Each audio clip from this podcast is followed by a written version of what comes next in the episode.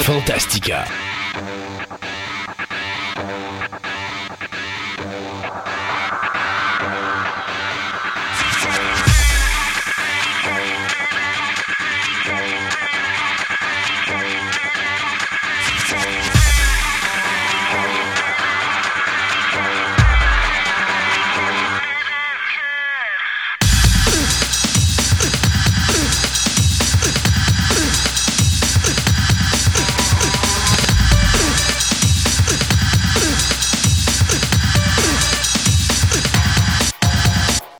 Mesdames et messieurs, bienvenue à cette nouvelle édition de Fantastica. Mon nom est Christophe Lassens et de l'autre côté de mon écran se trouve Sébastien Côté, mon comparse de travail. Salut Sébastien. Salut. Comment ça va? Oh, fatigué, mais ça, ça va bien. Ben là, il fait du beau soleil, il fait pas fret, tu devrais être heureux. ah, regarde, trop d'ouvrage. L'été est finalement arrivé. Oui. Et puis nous, bien, on en profite, puisqu'aujourd'hui, on va avoir bien sûr nos trois chroniques habituelles. D'abord, aujourd'hui, on va parler euh, du comic book et sa relation avec la Deuxième Grande Guerre mondiale. Donc, comment que ça se passait à cette époque-là au niveau euh, du comic et à quel point ça a été très influent dans cette période historique. On va avoir bien sûr de ton côté, Sébastien, euh, des créations web, donc des créations que les gens ont réalisées, qu'ils ont mis sur Internet. Donc, toi, tu es allé magasiner là-dessus, puis tu es allé nous chercher les meilleurs les meilleures productions euh, amateurs sur Internet. Et finalement, eh bien, c'est ça, comme on vient de sortir il y a quelques semaines le film Jurassic World Dominion, donc le dernier film de cette euh, série ou de cette franchise jusqu'au prochain film, parce que présentement, euh, Jurassic World, il est presque sur le bord de dépasser les 800 millions au niveau international. ayant coûté, je crois, 150 millions, ben, il faut déjà prédire qu'il y aura une suite, mais je pense qu'on voulait conclure les films euh, de la saga depuis le début, c'est-à-dire qu'on ramenait les personnages. Donc, je suppose qu'on va aller dans une autre direction après ça. Restera à voir ce qu'on va faire. Mais Andréane en a profité, elle, euh, pour nous sortir une super grosse chronique de presque une heure et quart sur les dinosaures. Donc, ce sera la chronique qui terminera cette émission. Bien sûr, à travers ça, il y aura toutes nos nouvelles et euh, notre table ronde où est-ce qu'on vous dira ce qui a été renouvelé et cancellé à la télévision, les dates de sortie qui ont été reportées ou qui ont été annoncées au cinéma et ce que Sébastien aura eu le courage de mettre sur notre Twitter? Mais entre-temps, euh, comme Sébastien aime jamais rien quand il écoute la télévision ou des films, ben, j'ai décidé. C'est pas vrai. pas vrai. J'ai écouté Miss Marvel à date et j'adore. Ah, bon, bon, OK. Alors. c'est pas mal un de mes, mes Marvel préférés. Ça s'en vient pas mal dans mes Marvel préférés à Disney. Bon, alors au moins, on aurait dû switcher ça la dernière fois au lieu de parler d'Obi-Wan à la fin puis de parler de Miss Marvel au début. On aurait dû parler de Miss Marvel à la fin et garder Obi-Wan au début. Ben oui. Mais là, on va parler d'une autre série qui euh, a vu euh, diffuser sur Netflix sa troisième saison il n'y a pas si longtemps, qui est la série euh, d'animation Love, Death and Robots. Love, Death and Robots qui a été diffusée pour la première fois en 2019 sur Netflix. Une première saison qui était très chargée, 18 épisodes. Après ça, l'année dernière, on a eu une courte deuxième saison de 8 épisodes. Et cette année, ben, on a diffusé neuf nouveaux épisodes à cette euh, magnifique série d'animation qui a été créée par euh, Tim Miller. Euh, si vous cherchez un petit peu Tim Miller, c'est qui ce gars-là? Bien, c'est un gars qui a travaillé, ben écoutez, c'est le gars qui a réalisé le premier film de Deadpool. Euh, c'est le gars qui nous avait donné également le film Terminator Dark Fate, qui était au niveau réalisation bien fait quand même, bien que qu'au niveau de l'histoire, ça laissait un petit peu aller. Mais après ça, il a été surtout producteur exécutif sur les films de Sonic et euh, il a fait beaucoup d'écriture. Euh, et il s'est beaucoup concentré sur la télévision, notamment sur cette série qui s'appelle Love, Death and Robots, qui est une série qui présente trois sujets tabous, soit l'amour, la mort et les robots. Donc, euh, pour ceux qui n'ont jamais vu ça, je vous dirais, vous manquez quelque chose parce qu'au niveau animation, c'est juste tout simplement époustouflant euh, par moment ce qui se fait. Ça dépend des styles.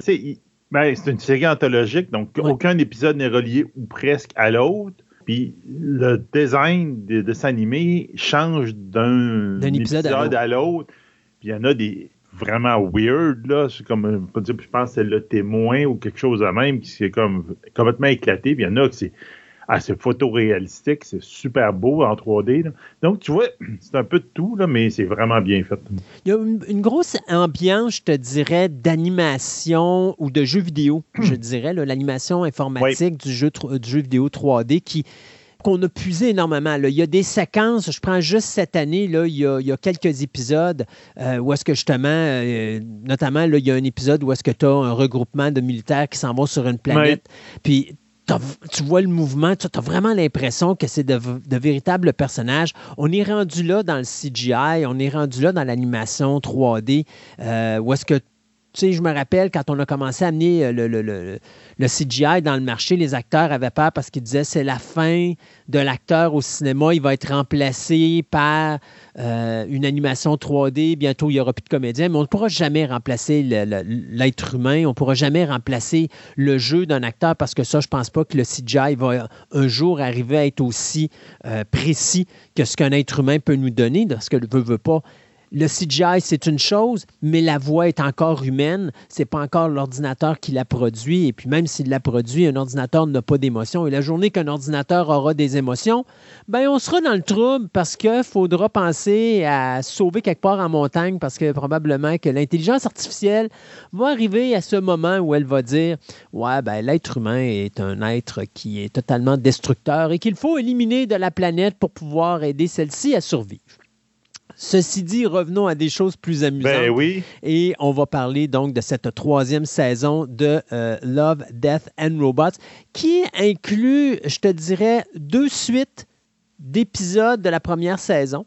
Euh, dans la première saison, il y avait un épisode qui s'appelait Tree Robots. Là, dans cette saison-ci, la saison commence avec la suite qui est Tree Robot Exit Strategies. Donc, c'est quoi cette histoire? Ben, dans la saison 1, à un moment donné, on a trois robots qui viennent visiter la Terre et qui essayent de savoir pourquoi l'humanité a juste simplement écrasé. Et à un moment donné, eh bien, nos trois robots qui ne connaissent absolument rien de ce qui se passe sur notre planète vont tomber face à un animal. Et lorsque un des robots va prendre l'animal en question, ben, l'animal va se mettre à faire du bruit et un des robots va penser que l'animal en question est une bombe et que la seule façon de faire en sorte que la bombe n'explose pas, c'est de le caresser parce que tant qu'il y a euh, un bruit qui provient de cet animal-là, bien, euh, il ne risque pas d'exploser et d'amener à leur destruction complète. Et plus tard, bien, on se rend compte que l'animal en question, c'est un chat, bien sûr, et que les chats ont tout simplement pris le contrôle de la race humaine et de la Terre. Euh, dans cette histoire-là, bien, on, voit nos trois robots qui continuent à enquêter sur la disparition de la race humaine pour finalement se rendre compte qu'il y a eu des vaisseaux qui ont été construits pour que les humains s'en aillent sur une autre planète.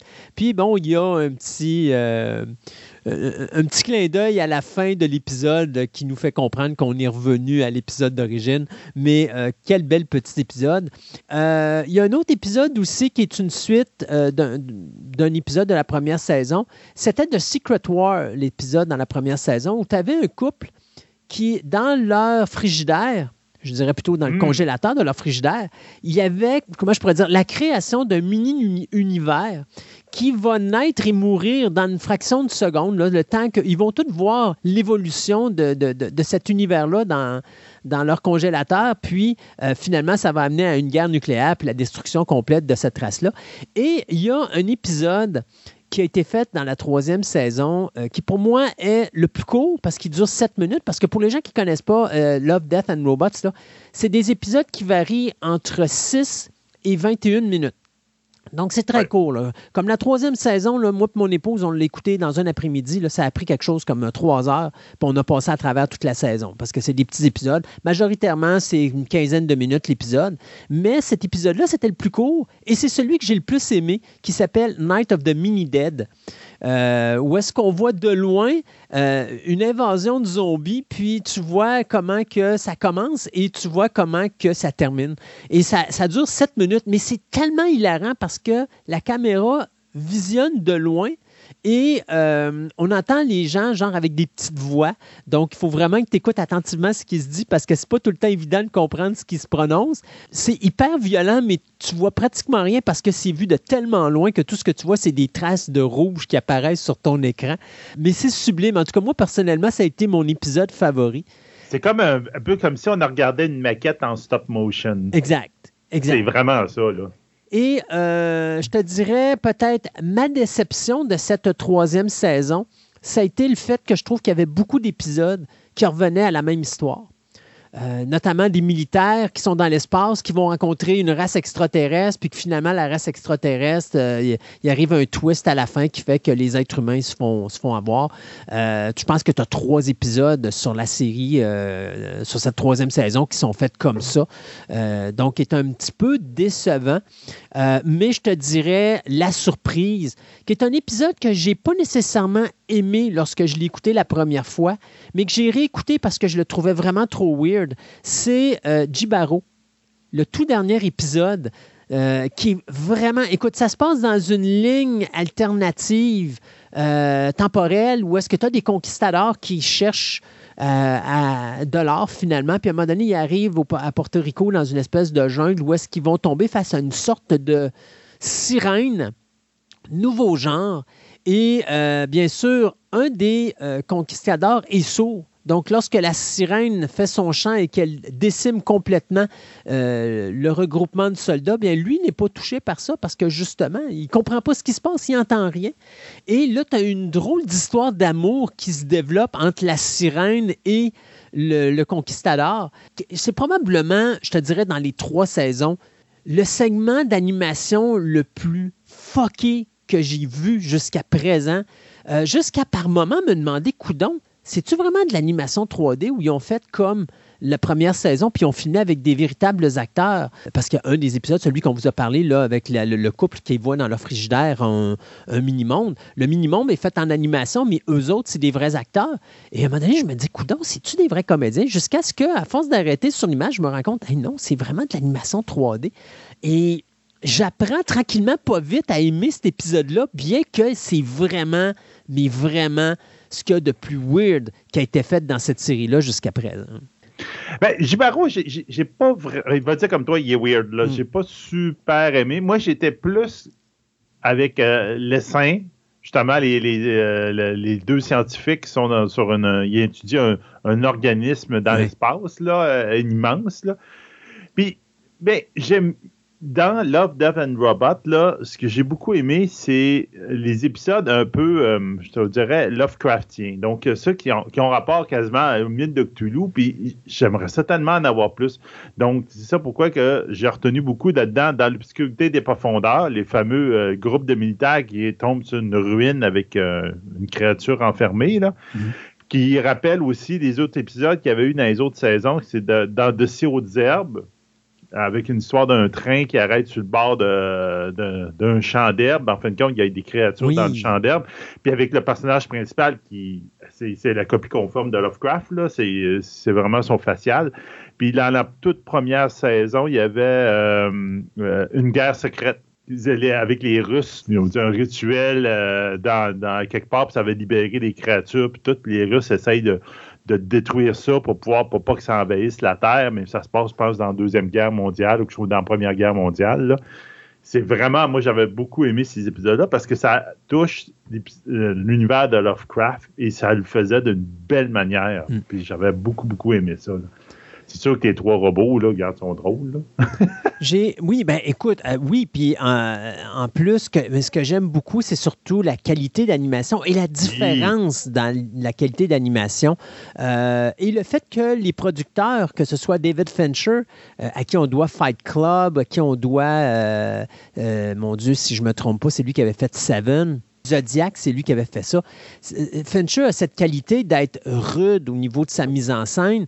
Euh, Miller est un petit peu plus amusant, un petit peu plus, euh, je te dirais, extrémiste au niveau de l'humour noir. Donc, tu as un beau mélange entre les deux producteurs qui laisse aller les créateurs sur leurs inventions. Ce qui est peut-être justement, moi, je trouve que la troisième saison, on a peut-être eu un moins bon contrôle de la diversité des histoires qu'on avait beaucoup dans les deux premières saisons.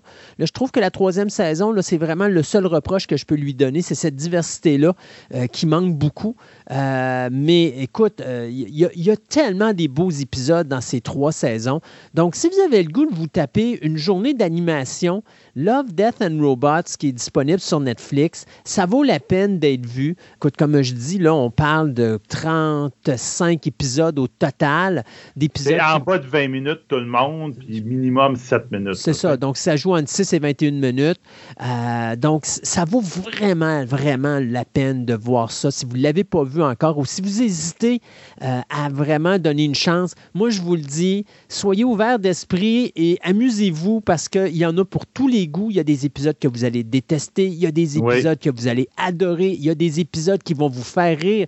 Moi, je me rappelle le pilote de la deuxième saison où est-ce que tu as justement la famille qui réussissent à ramasser un robot en forme de d'aspirateur, puis que ça prend la dérape parce que lui, sa mission, c'est de nettoyer tout ce qu'il y a dans la maison, incluant les propriétaires. Euh, écoute, il y, a vraiment des bons épisodes dans cette série-là qui partent de l'humour à euh, vraiment quelque chose de très lourd. Euh, première saison était un petit peu plus axée sur la nudité, sexualité. On a éliminé ça dans la deuxième et troisième saison. Je te dirais personnellement, je trouve que c'est peut-être une bonne chose qui a été faite parce que des fois, il y avait des épisodes que je trouvais que ça tombait en longueur parce que ça tournait plus autour de ça qu'autour du concept de base qui aurait été intéressant beaucoup plus. On s'était concentré juste là-dessus. Euh, donc, je, pense que la série s'en va dans une bonne direction. J'ai hâte de voir si Netflix va renouveler pour une quatrième saison. Je l'espère grandement parce que je pense que c'est une...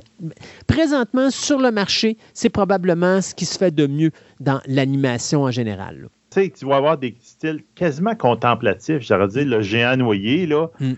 Oui. Regarde, euh, il se passe rien pour dire, mais c'est comme c'est un monologue de fond même, c'est beau, puis c'est quand même bien fait. Puis c'est un épisode qui dit pas grand-chose, mais qui en dit tellement sur, les, sur la race humaine et l'évolution de la race humaine.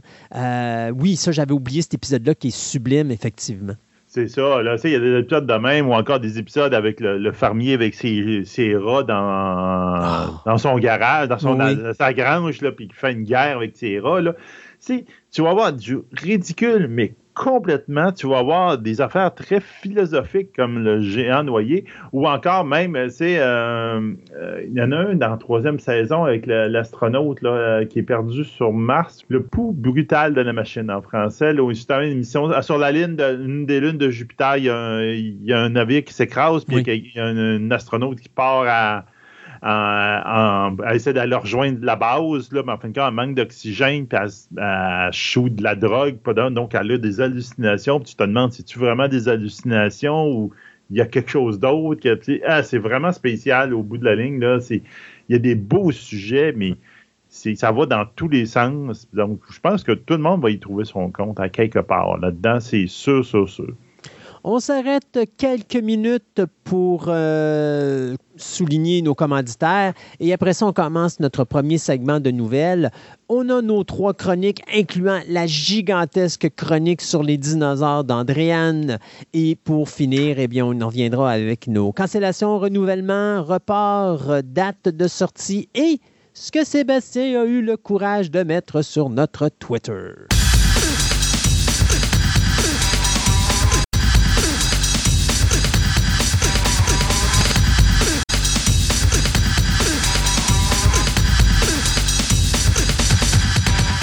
Ce segment de nouvelles vous est présenté par Vidéo Centre-Ville, le plus grand club vidéo répertoire de la ville de Québec.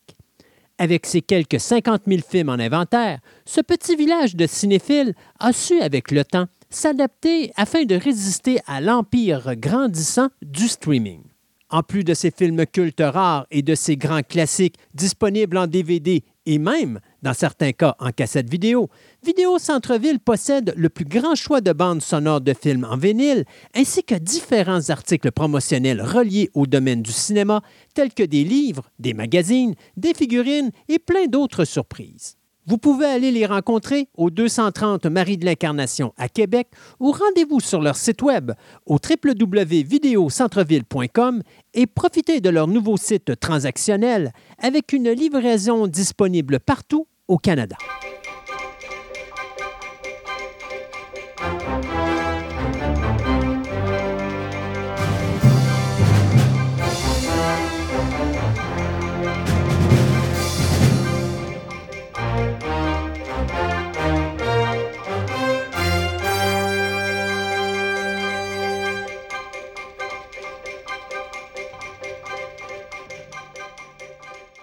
Et pour ce segment de nouvelles, eh bien, on va vous parler de Transformer, de Streaming Channel.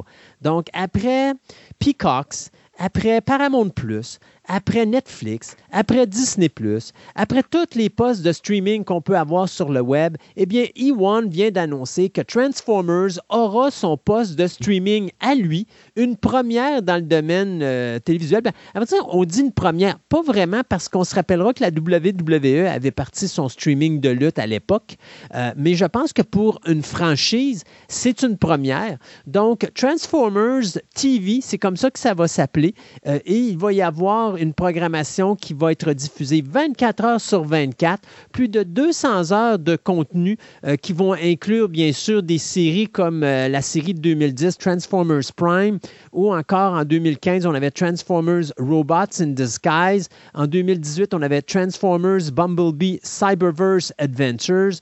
Donc tout ça, ça va être présenté 24 heures sur 24 et on va mettre également bien sûr les films des Transformers, les vieilles séries des années 80, on a bien sûr les nouvelles séries qui s'en vont sur Paramount Plus en novembre. On va avoir Transformers euh, Earth Spark. On va avoir euh, Transformers Bot Bots euh, sur Netflix l'année prochaine. Puis on sait qu'il y a un film qui va s'intituler Transformers Rise of the Beast qui s'en vient. Et il y a également un film d'animation, un prequel qui s'en vient également. Donc tout ça, ça va être diffusé également sur Transformers TV. Donc, vous êtes des fans des Transformers. On n'a pas encore de date où est-ce que le poste va devenir fonctionnel, mais je pense que ce n'est qu'une question de temps.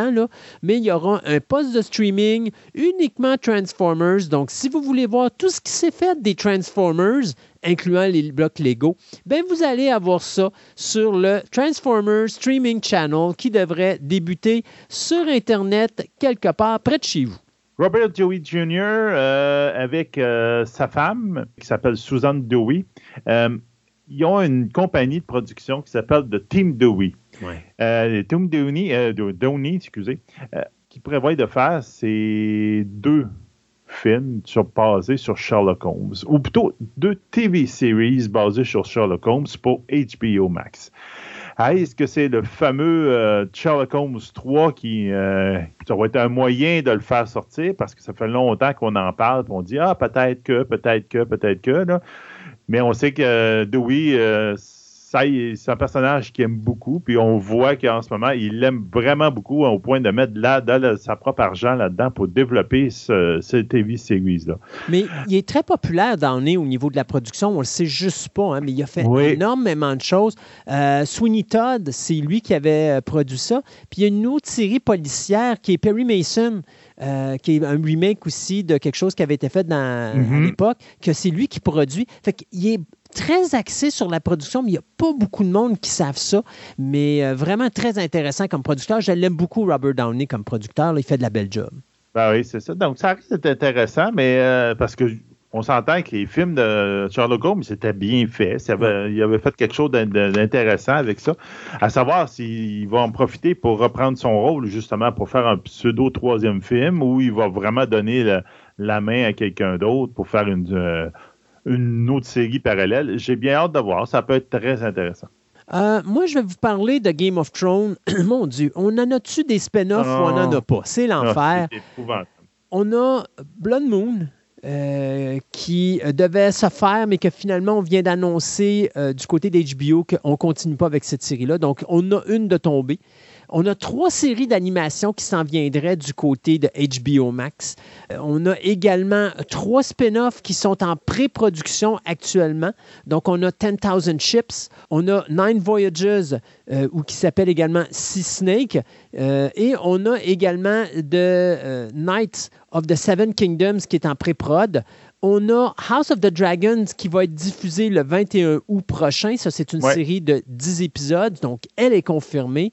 Et là, on vient d'annoncer une autre, puisqu'on dit que l'acteur euh, Kit Harrington, qu'on avait vu dans le film The Eternals, mais qui est surtout reconnu pour interpréter le rôle de euh, Jon, Snow. dans la série originale, ben, il y a eu une idée. Et son idée, c'est qu'est-ce qui se passe avec Jon Snow après la fin du dernier épisode de la série Game of Thrones?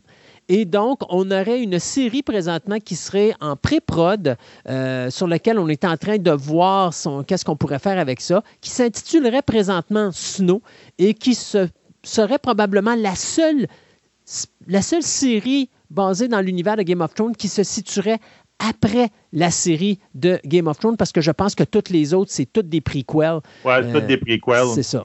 Donc, euh, bien hâte de voir si ça va fonctionner. On sait encore que M. George R. R. Martin, le gars qui n'est pas capable de finir ses livres, va être impliqué dans l'écriture de cette série-là qui va s'intituler Snow. Euh, donc, une raison de plus pour lui de ne pas finir ses volumes. Euh, dis-moi si je me trompe, mais je pense que le dernier livre qu'il a écrit sur, sur Game of Thrones, ça date de 2011 qui était A Dance with Dragons. Puis je pense que. Moi, puis il y a euh, The Winds of Winter, puis A Dream of Spring qui sont en préparation, mais qui n'ont même pas commencé à écrire. Ça, c'est supposé être les deux derniers livres de sa franchise. Alors. Écoute. Oh, moi, j'ai l'impression qu'on ne les verra pas. Neuf spin-offs. Ben, on va les voir quand il va être mort. Comme ça, il va laisser euh, la chance à quelqu'un d'autre de ouais, se ruiner. C'est quelqu'un d'autre qui va les faire. Puis là, ben, ces gens-là se feront engueuler par les fans en disant c'est de la maudite merde, ça avait été fait par R. Martin, ça aurait été bien meilleur. Puis c'est ça. Et non. Eh mon Dieu. Alors, on aura une neuvième idée de ça, une, un neuvième spin-off de la série Game of Thrones qui devrait voir le jour sur HBO Max un jour. Et donc, pour les euh, fans de Magnum, On vous avait dit qu'on allait vous en reparler de ce qui avait se passé. On s'en rappelle, CBS qui a cancellé Magnum PI après quatre saisons alors que c'était un des 25 shows les plus écoutés sur la télévision. 7,4 euh, millions d'auditeurs en moyenne par épisode. Aujourd'hui, c'est beaucoup. Et on a été très surpris euh, la saison passée lorsqu'on a vu que euh, Universal cancellait la série. ça a pris tout le monde par surprise. Et là, soudainement, NBC est arrivé puis on dit, ben nous, on est intéressés à continuer. Bien sûr, ils avaient jusqu'au 30 juin pour donner une réponse parce que les contrats des acteurs finissaient à ce moment-là. Donc, on parle bien sûr de Jay Hernandez, euh, Perdita Weeks, euh, Zachary Knighton, Stephen Hill, Tim Kahn et Amy Hill. Eh bien, rassurez-vous, NBC a sauvé Magnum, mais d'une drôle de manière. Parce qu'il fallait qu'on coupe dans les frais euh, et bien sûr, et NBC et le USA Network étaient en guerre pour essayer d'avoir cette série-là. Et c'est NBC qui est arrivé avec la meilleure solution. Euh, donc, eux autres qui ont dit, c'est on va vous donner 20 épisodes de plus, mais vous allez faire ça en deux saisons.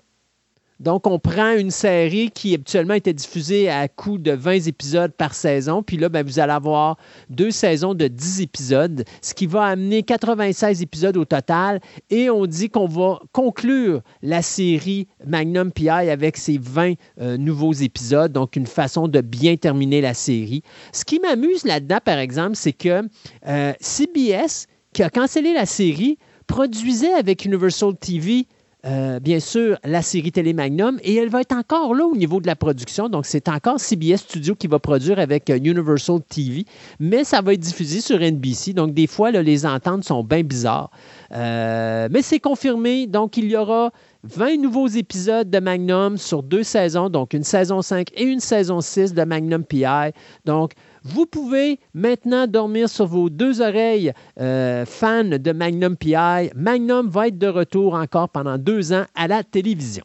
L'actrice Petty Gilpin, qu'on avait vue dans Tomorrow War, qui était comme la personne du futur, qui était la, commandante, une des, personnes principales, mettons, qui battait les aliens.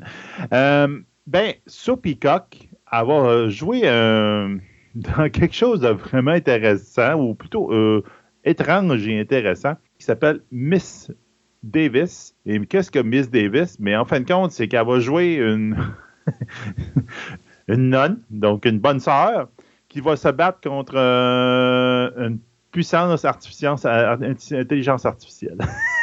Elle va se battre contre une puissante intelligence artificielle. artificielle C'est ça. Donc, en fin de compte, ils vont prendre vraiment, littéralement, l'exploration de la foi contre la technologie. Et donc, euh, ça va faire qu'ils vont. Euh, elle va se battre contre une intelligence artificielle. Donc, en fin de compte, c'est Skynet qui prend, euh, disons, qui va arriver, puis qu'elle va essayer de, l'empêcher. Donc, on va voir un peu comme. C'est quoi? C'est Warrior Nun, là, que, qui va, qui, je pense, que la, prochaine saison sort bientôt, là. Justement, donc, euh, on va avoir ça, mais quelqu'un, Sarah Connor, habillée en bonne sœur. Donc, une sœur qui va confronter le Forbidden Project. C'est ça. Donc, OK, ben, ça peut être intéressant. Il y a plein de monde attaché là-dedans qui sont euh, qui sont dans Watchmen, Black Mirror, là tu dis ben ça peut avoir un certain intérêt. En tout cas, il y a beaucoup de monde là-dedans qui sont impliqués. Puis c'est vraiment drôle, c'est que Alison Brie va jouer l'actrice va faire la voix du AI, donc l'intelligence artificielle. Donc, regarde, peut-être. Ben oui. On verra bien. Ben oui. Hugh Grant sur Netflix, ça va être drôle. Hugh Grant sur Netflix à l'intérieur d'une série télé, ça va être encore plus drôle. Parce que euh, on a décidé du côté de Netflix de produire une nouvelle série qui va s'appeler Chaos et qui va nous présenter la vision moderne de la mythologie grecque. C'est-à-dire que M. Grant va interpréter nul autre que Zeus, qui, euh, ben, écoute, bien qu'il est le tout-puissant Dieu de l'Olympe, ben, il est insécure, puis il est certain qu'il euh, y a quelqu'un qui va essayer de le détrôner. C'est Charlie Covell, celui qui a créé euh, The End of the Fucking World, qui va être derrière cette série-là. Cliff Curtis, qui a joué dans Fear the Walking Dead. Janet McTeer, qu'on a vu dans Ozark. Et Davis Tulis, qu'on avait vu, ou qu'on va voir plutôt dans Sandman, vont faire partie également de la distribution. David Twillist, qui va euh, interpréter le frère de Zeus donc Hadès, donc ça va être probablement son antagonisme. Euh, va interpréter la femme de Zeus, soit Hera, et Cliff, euh, Curtis pardon, va interpréter Poseidon. Dans le reste de la distribution, bien, on va avoir Naban Rizman, qui lui euh, va faire un, des fils rebelles de Zeus. Après ça, on va avoir Raki Ayoli, euh, qui, jouait dans la série euh, Alex Rider. Puis on a également Stanley Towson, qu'on va voir également dans la série télé. Il y a Billy Piper, qu'on avait vu dans Doctor Who, qui va faire un caméo dans la série également. Euh, Aurora Perino, Killian Scott font partie également de la distribution. Donc, n'y a pas de date de sortie. C'est un concept qui euh, vient d'être créé. On va probablement finir l'écriture sous peu, vu que les acteurs sont déjà tous choisis et on devrait commencer la production euh, très bientôt. Donc, je m'attends à ce que ça commence cet automne. Donc, forte chance que Chaos soit disponible sur Netflix euh, d'ici, je te dirais, l'été 2023 quand on est une tantôt on a parlé justement du streaming channel Transformers ben, Shout Factory TV, qui était un streaming euh, aussi euh, service, vient d'acheter les droits d'une vieille, vieille, vieille franchise. Oh! Laquelle? Ben, Alf. Ils ont acheté les 102 épisodes de la série, les droits sur la série animée, ainsi que le film qui s'appelait The Project Alf. Et donc, ils vont les repasser en Amérique du Nord, la compagnie va tout repasser le contenu de Alf et le mettre de nouveau sur la sellette. Je connais pas cet épisode-là, cette série-là. C'est quoi ça? Alf. Alf. Oh, Alf, OK. oui, je connais Alf. En fait, c'est Alf, c'est le, comment ça s'appelle? C'est Alien euh, Life Form, c'est ça l'acronyme pour. Euh, donc, en fin de compte, c'est une marionnette qui s'écrase sur Terre, puis qui est recueillie dans une maison, puis là, il veut manger des chats. Donc, euh, c'est ça. Ma blonde puis moi, on sort souvent du on pourrait manger le chat. Donc, euh, pas sûr que le chat soit d'accord, moi. Non, le chat n'est pas trop d'accord. Mais ce qui est encore plus intéressant dans un sens, c'est qu'ils ont promis qu'ils allaient faire quelque chose d'autre avec Alf. Donc, il va y avoir soit une autre série, soit un autre film, on ne sait pas, mais je ne sais pas s'ils vont reprendre la marionnette ou ils vont, ils vont refaire d'autres choses avec euh, un autre look à Alf plus moderne et moins euh, vraiment une marionnette avec une main à l'intérieur. On verra bien, mais bon, on va avoir le droit que Alf va revenir peut-être populaire et en tout cas, il y a quelqu'un qui s'essaye de le remettre populaire. Je vais hâte de voir si ça va fonctionner. Cameron, euh, ben, Cameron Diaz reviendrait sur les écrans après huit années d'absence. Euh, la dernière fois que j'avais vu Cameron Diaz, si je ne me trompe pas, c'était dans la version afro-américaine de Annie. Euh, où est-ce qu'elle faisait comme la, secrétaire du personnage de Jamie Foxx. Euh, et ce qui est amusant là-dedans, c'est qu'elle revient sur Netflix dans un film qui va mettre en vedette Jamie Foxx. Euh, donc, le film va s'intituler Back in Action. Ça va être réalisé par Seth Gordon, lui qui vient de nous donner The Lost City puis qui nous a donné le remake de Baywatch avec The Rock. Euh, ça va être écrit par Brendan O'Brien, celui qui euh, a écrit les films de Neighbors 1 et 2. Et l'histoire, bien, on n'en sait pas plus que ça, mais ce qu'on sait, c'est que ça va être une chance pour Madame Cameron de revenir et de faire de quoi d'amusant et d'énergique comme seule elle pouvait le faire à l'époque. Cameron qui avait joué dans des films comme Marie, un je ne sais quoi, puis on l'avait vu dans les Charlie's Angels et tout ça. Donc, il n'y a aucune date d'annoncer pour le moment, mais on prévoit que le film devrait débarquer sur la plateforme Netflix dans le courant de 2023, puisque le tournage est sur le point de débuter dans les prochains mois. On parlait de dinosaures euh, tantôt, ben, on va peut-être avoir droit à d'autres dinosaures. Euh, on vient de rapporter que la compagnie, une compagnie de films qui s'appelle Spark Film, vient d'acquérir les droits d'un livre qui s'appelle Primitive War Opiate Undertow, qui était un livre écrit en 2017 par Ethan Petus. Ce livre-là a mis en, euh, au monde deux autres euh, romans qui suivent, euh, qui continuent l'histoire, qui s'appellent Primitive War 2, Animus Infernal et Primitive War, Eon Ouroboros. Ils ont vraiment des noms bizarres dans, ces romans. Qu'est-ce que c'est ces romans-là? Ben, vous allez voir un peu. C'est le premier livre qui s'appelle Primitive War Opiate on the Tao.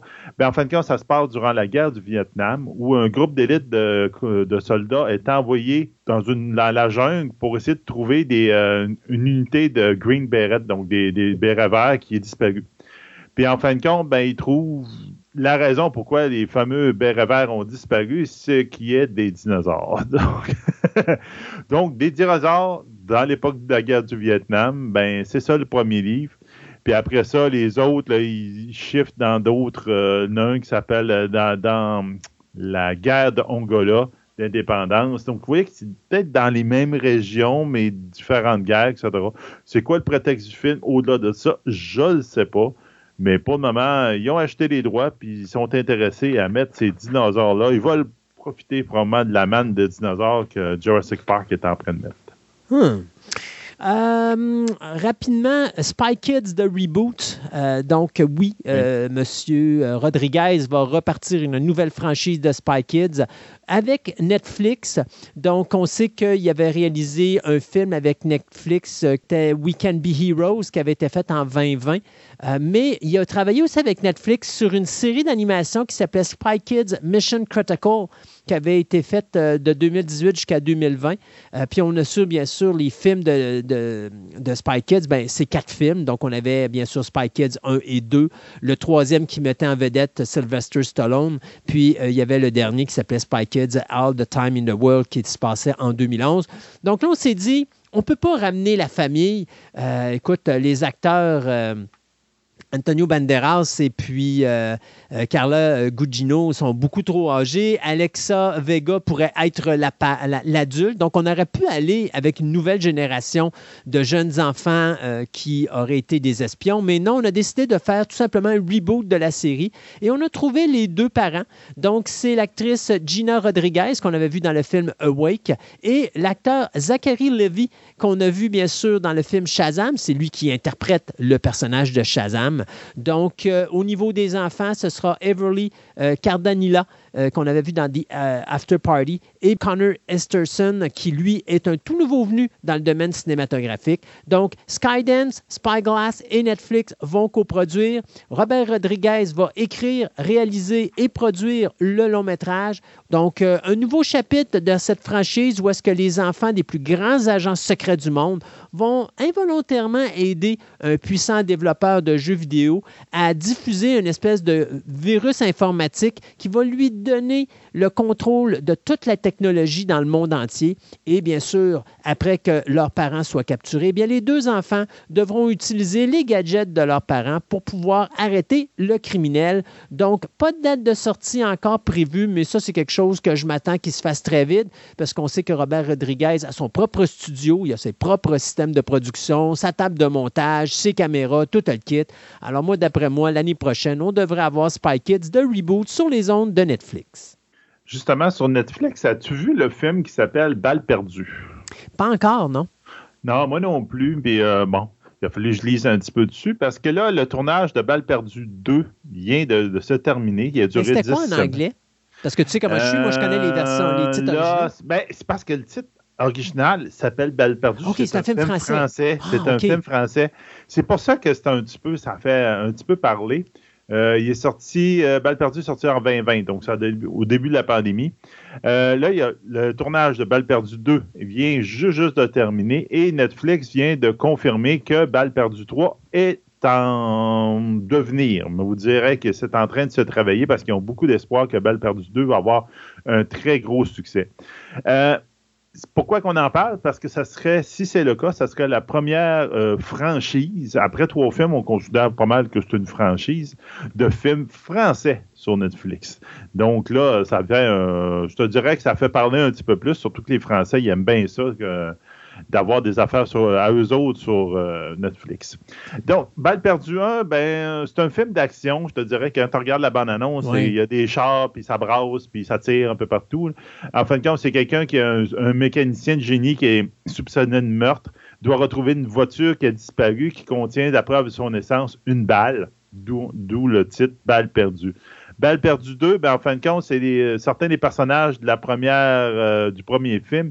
Euh, il y en a un, deux autres qui meurent, puis les deux autres essaient de trouver c'est qui qui, l'a assassiné pour un peu le venger. Donc, vous voyez un peu, c'est un prétexte à des scènes d'action, etc., etc., je vous dirais, avec la voiture, des, des plus de main. Mais ça a l'air quand même intéressant. Ça a été un très gros, trop gros succès. Donc, je vais probablement le mettre sur ma liste d'écoutes possibles dans les prochains temps pour regarder un peu le, premier de quoi ça a l'air. Oui, parce qu'habituellement, tu vois, moi, je suis le genre de personne qui surveille tout ce qui est fait du Québec et de la France sur Netflix. Fait qu'habituellement, je manque pas grand-chose, mais ça, ça l'a passé sous mon radar totalement. J'ai pas vu ça aller. Euh, écoute, je finirai notre segment de nouvelles avec une nouvelle sur Sleepy Hollow puisque euh, Lindsay Beer vient d'être embauché pour faire un reboot de euh, l'univers de Sleepy Hollow. Donc, on, c'est pas un film qui a un rapport avec la série télé de Fox de 2013 à 2017. Ça n'a aucun rapport non plus avec le film d'animation de Walt Disney en 1949 et encore moins en rapport avec le film de Tim Burton en 99. On va vraiment starter quelque chose de neuf. On ne sait pas encore si on va garder l'aspect historique de Sleepy Hollow ou est-ce qu'on va tout simplement amener ça dans euh, l'univers d'aujourd'hui. Mais une chose est sûre, le chevalier sans tête n'a pas fini de faire des victimes. Donc, Lindsay Beer, qui a été la scénariste euh, ben, est la scénariste du futur Star Trek euh, numéro 4 de Matt Shackman, le gars qui avait fait WandaVision pour Disney +. Elle va faire ses débuts à la réalisation avec le prequel de Cimetière. Donc, on n'a pas vu ce qu'elle fait, mais il faut croire qu'on a on est euh, sûr de soi euh, du côté de la maison de production pour pouvoir donner de l'argent à cette réalisatrice-là pour faire justement une nouvelle version du, euh, ben, de la nouvelle de Washington Irving. Donc, Sleepy Hollow, pas de date. Là. Pour le moment, on est au niveau de l'écriture et tout ça, mais je peux vous dire qu'à l'allure que ça va là, je m'attends à quelque chose d'ici 2024. Euh, on s'arrête le temps euh, de nos chroniques, incluant notre gigantesque chronique sur les dinosaures en fin d'émission. Et on vous revient à la toute fin avec euh, les renouvellements, cancellations et tout ça, soit ce qu'on parle habituellement dans notre table ronde, et tout ce que Sébastien a eu le courage de mettre sur notre Twitter.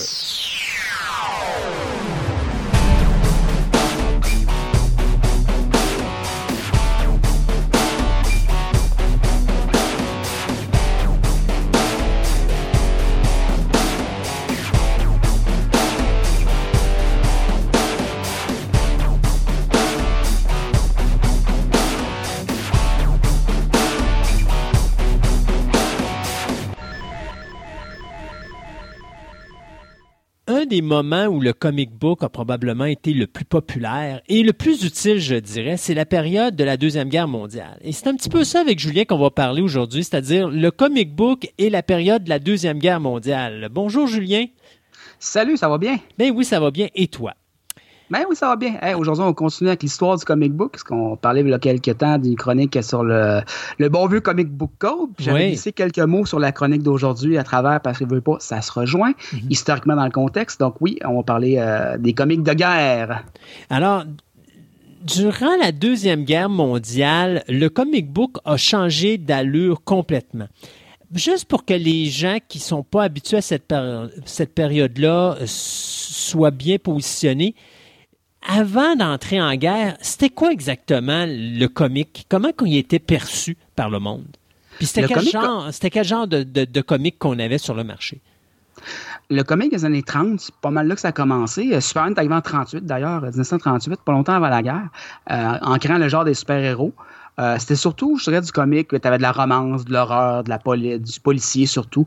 le super-héros, comme je dis, est arrivé en 1938 avec Superman, qui est le prototype de tout ce qui a été fait par la suite. Euh, puis Batman est arrivé l'année d'après.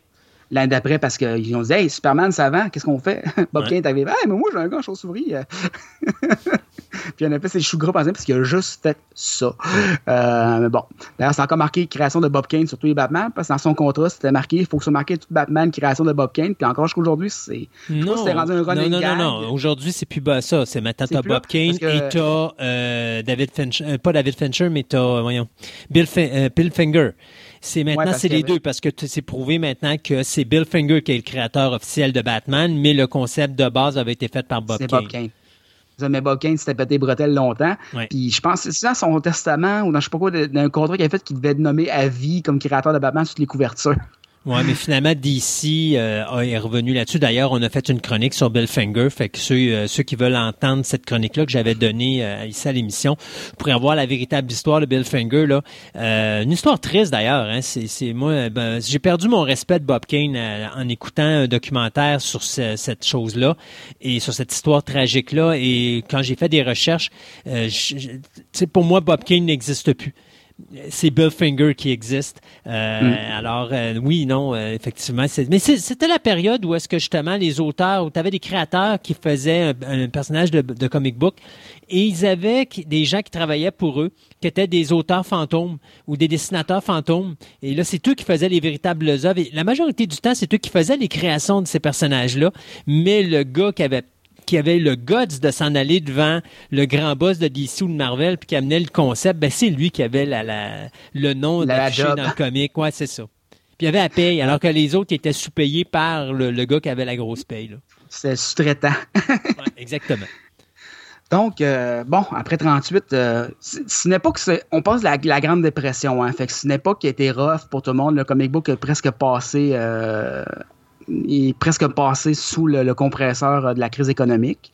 Euh, à cette époque-là, c'était beaucoup euh, pour les enfants, les jeunes adultes. Euh, mais à Dixon, le comique, ça paraît rien aujourd'hui, mais Dixon, en 1930, 37, 36, ça a de l'argent pour petit cul. Il, il, son dizaine, il, il, il pouvait acheter à manger avec à la place. Fait il n'achetait pas souvent son comic book de Superman. C'était c'est pour ça que les histoires étaient un peu plus contenues, c'était pas, euh, c'était, pas aussi développé parce qu'il savait que le monde n'achèterait pas 50 comics back-à-back pour lire une histoire complète parce qu'il n'y avait pas les sous pour ça. Puis tu avais beaucoup de euh, comics, dis-moi si je me trompe, que c'était des, des, ce qu'on appelle des stripes, c'est-à-dire des lignes qui étaient présentées dans le journal. Puis à ce moment-là, on prenait ces, ces, ces, euh, ces petites lignes de comics, puis on les mettait une en la suite de l'autre, puis on faisait le comic avec ça c'était beaucoup dans les journaux que les comic books étaient, ont commencé vraiment comme ça avec les stripes, parce qu'on lisait dans les Garfield, qu'on lisait les, euh, les qu'on lisait dans le journal, ben, c'était ça le comic book à l'époque. Ça a été ça encore longtemps. Aujourd'hui, je ne sais pas si c'est encore dans les journaux, j'en lis plus comme beaucoup de monde. Je lis ça existe encore dans certains journaux. Ben, c'est des stripes. Les dimanches qui étaient en couleur, c'était merveilleux, ça. Moi, je me souviens, je me garochais le journal dès que mon père avait fini pour lire les comics. Euh, Donc, c'était un peu ça le comic book à l'époque. Les, recueils de 20-30 pages étaient assez rares, ça arrivait. Euh, le comic book, par contre, a pris son envol avec la fin de la crise économique puis le début de la Deuxième Guerre mondiale. Euh, c'est là qu'on a vu commencer à apparaître beaucoup plus de super-héros. Le super-héros patriotique est apparu un peu là, puis c'est pas Captain America qui était le premier. Ça a été The Shield, créé Hmm. par euh, MU Comics, l'ancêtre de Archie Comics, qui bizarrement, The Shield, ben, il y avait des pouvoirs qui étaient donnés par euh, la- des, euh, des potions magiques, euh, il était habillé en drapeau américain, il se battait contre les nazis déjà. Marvel n'a rien inventé avec Captain America, Non. je suis désolé, là, mais... Mais c'est un bel- par contre. Mais tu vois, ça, c'est un bel exemple quand on parle de l'im- de l'importance du comic book et de la Deuxième Guerre mondiale. Captain America a été créé pendant la Deuxième Guerre mondiale. Oui.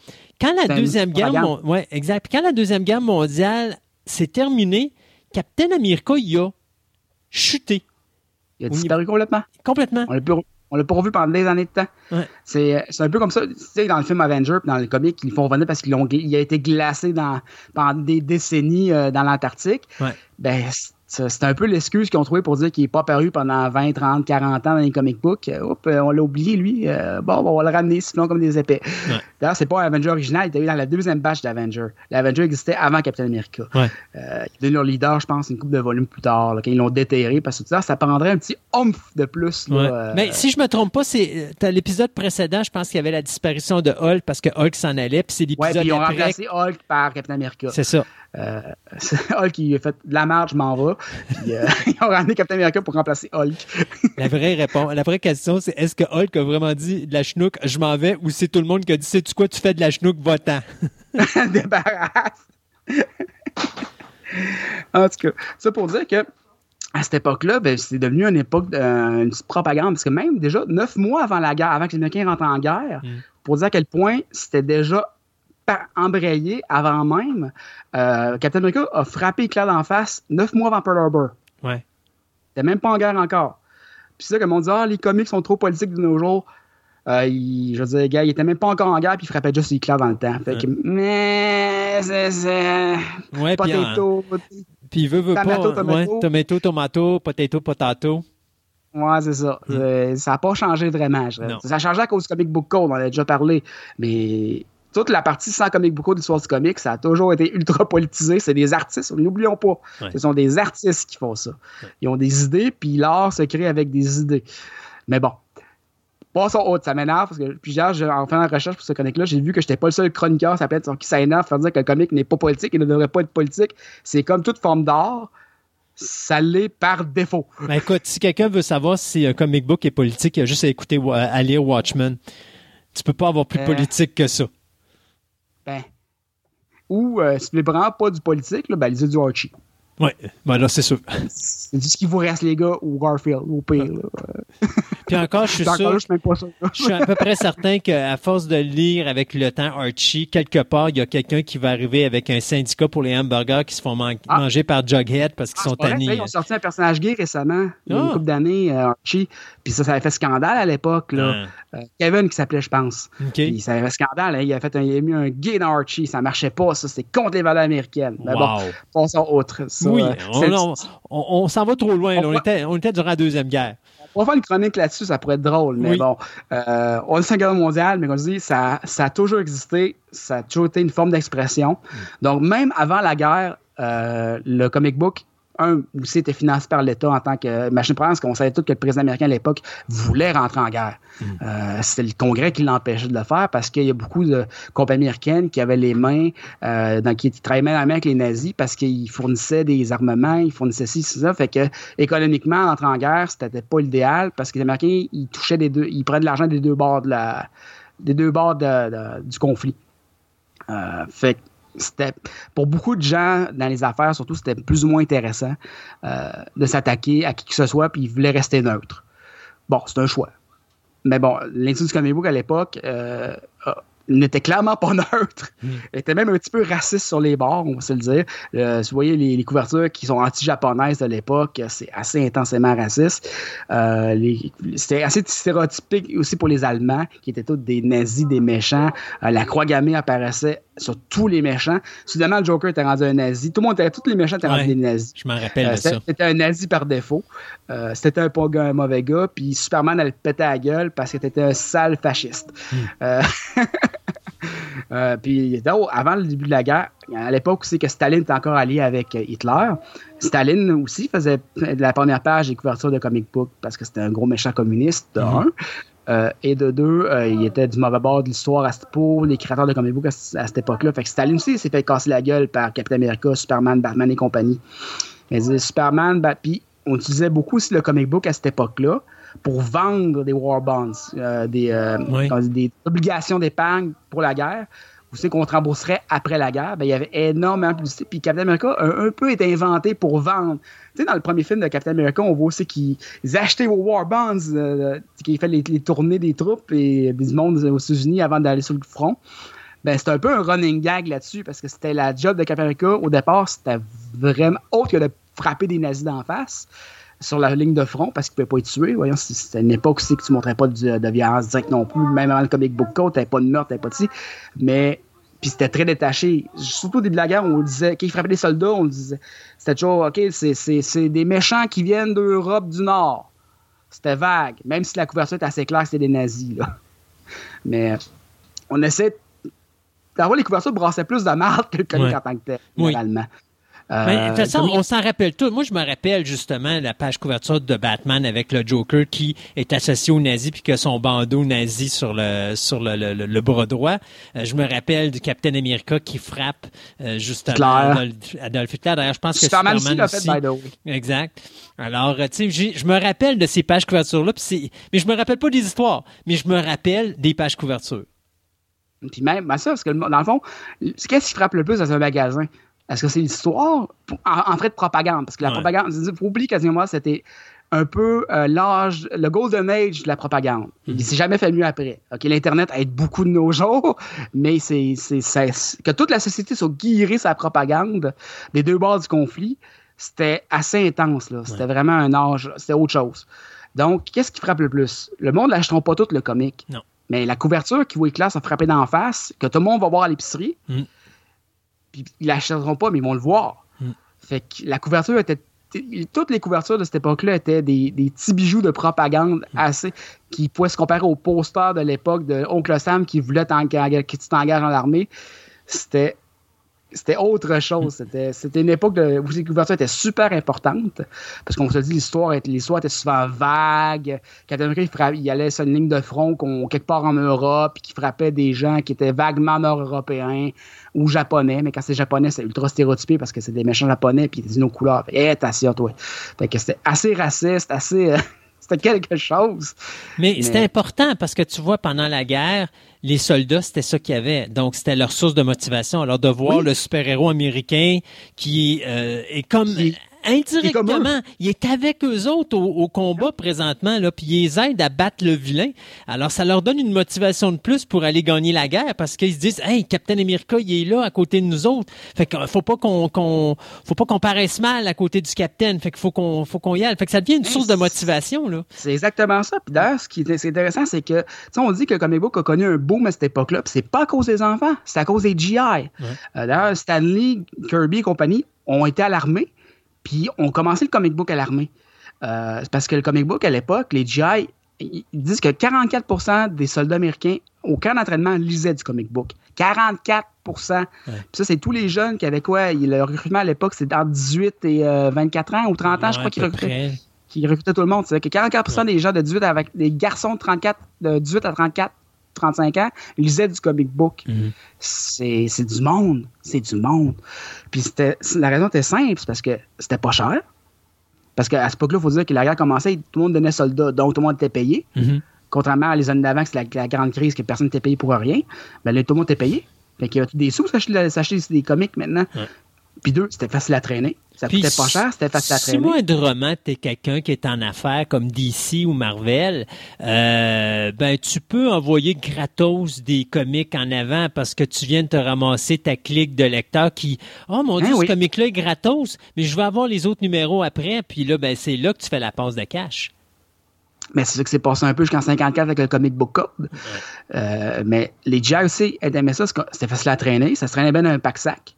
Euh, ils poussaient le printemps à eux autres. Fait que, euh, tu sais, puis s'ils revenaient de péter, euh, brisé, déchiré, c'est pas grave. Mm-hmm. hey, ça coûte 10 cents. Ouais.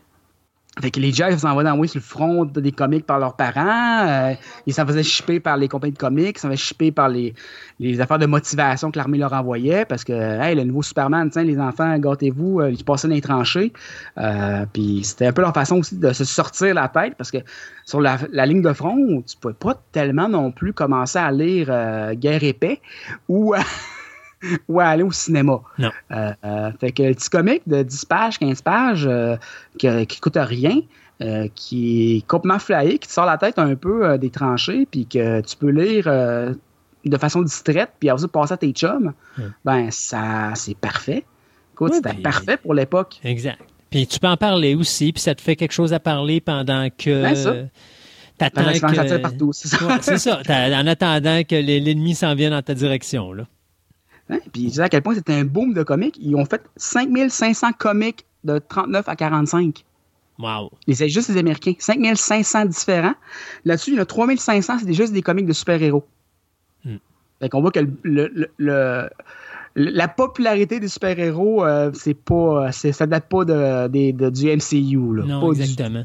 Euh, du... côté de DC, on sait que les, héros principaux sont là. Du côté de Marvel, si je me trompe pas, c'était pas encore starté l'univers de Marvel comme on le, connaît aujourd'hui. Alors, en dehors de Captain, c'est ça. En dehors de Captain America, je pense qu'il n'y avait pas de gros héros. Ben, c'est pas vrai. Il y avait les Invaders. Oui, il n'y avait pas les Invaders à cette époque-là aussi. Euh, C'était un peu les prototypes des Avengers. Exact. Qui, eux autres aussi étaient durant la Deuxième Guerre mondiale. Donc, tu avais la première torche humaine, tu avais Bucky avec Captain America, puis Namor, exactement. Mm.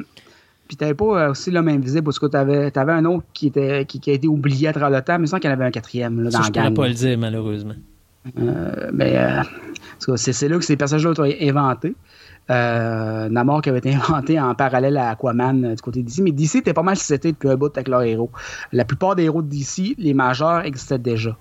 Euh, fait que, que ce soit Wonder Woman, Captain America, Superman, Wonder Woman, la Trinité était déjà là, entre guillemets.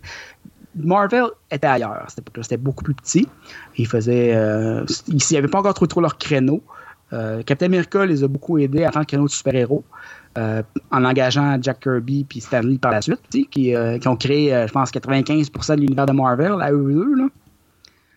Mais ça, c'est une autre histoire. C'est les années 60-70, ça. Mais je pense que les gars ont eu beaucoup de DC à l'époque. Je dis ça de même.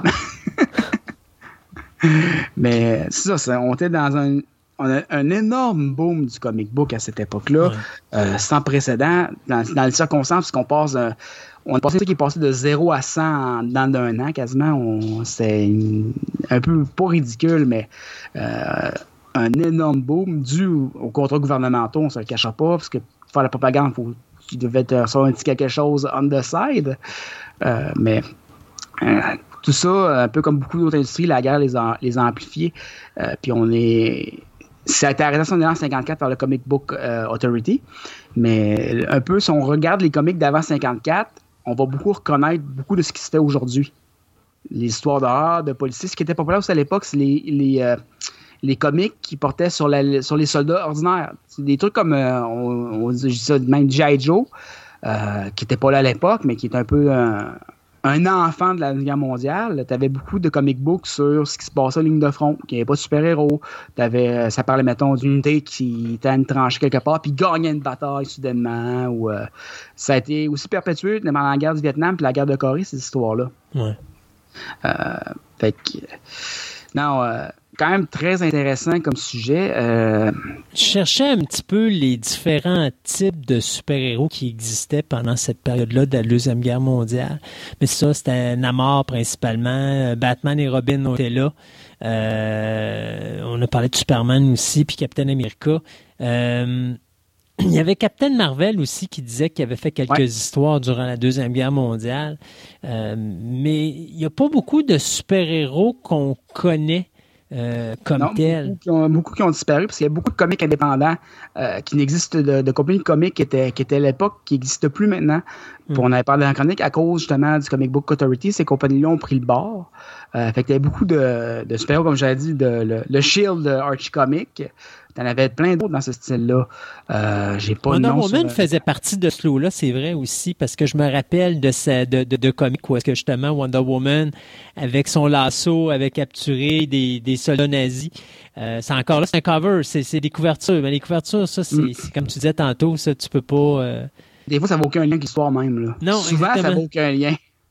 Mais euh, c'était, une belle période euh, au niveau du comic book. Là. C'est, c'est, drôle parce que c'est une, c'est une période qui, comme on disait tantôt, a rapporté tellement d'argent, mais en même temps, ça a failli être la mort du comic book parce que quand parce qu'en plus, il faut se dire que tu avais toutes les femmes qui allaient travailler. Euh, donc, il y avait aussi ce marché-là du, euh, du comic book au niveau du féminisme, surtout Wonder Woman et tout ça. Donc, euh, les femmes étaient très axées au niveau comique également. Il, était, il y avait une popularité à ce niveau-là avec les, personnages. Oui. les comics étaient plus adaptés aux femmes aussi. Ben, exact. au goût féminin, on va dire ça comme ça, de l'époque, parce que ça, change tout le temps. Quand la guerre arrête, le comic book a arrêté aussi. Oui, ça, a, ça a briqué sec.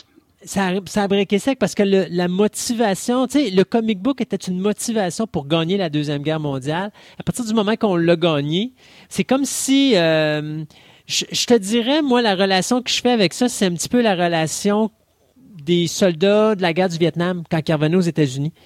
Vous avez perdu la guerre, on vous oublie.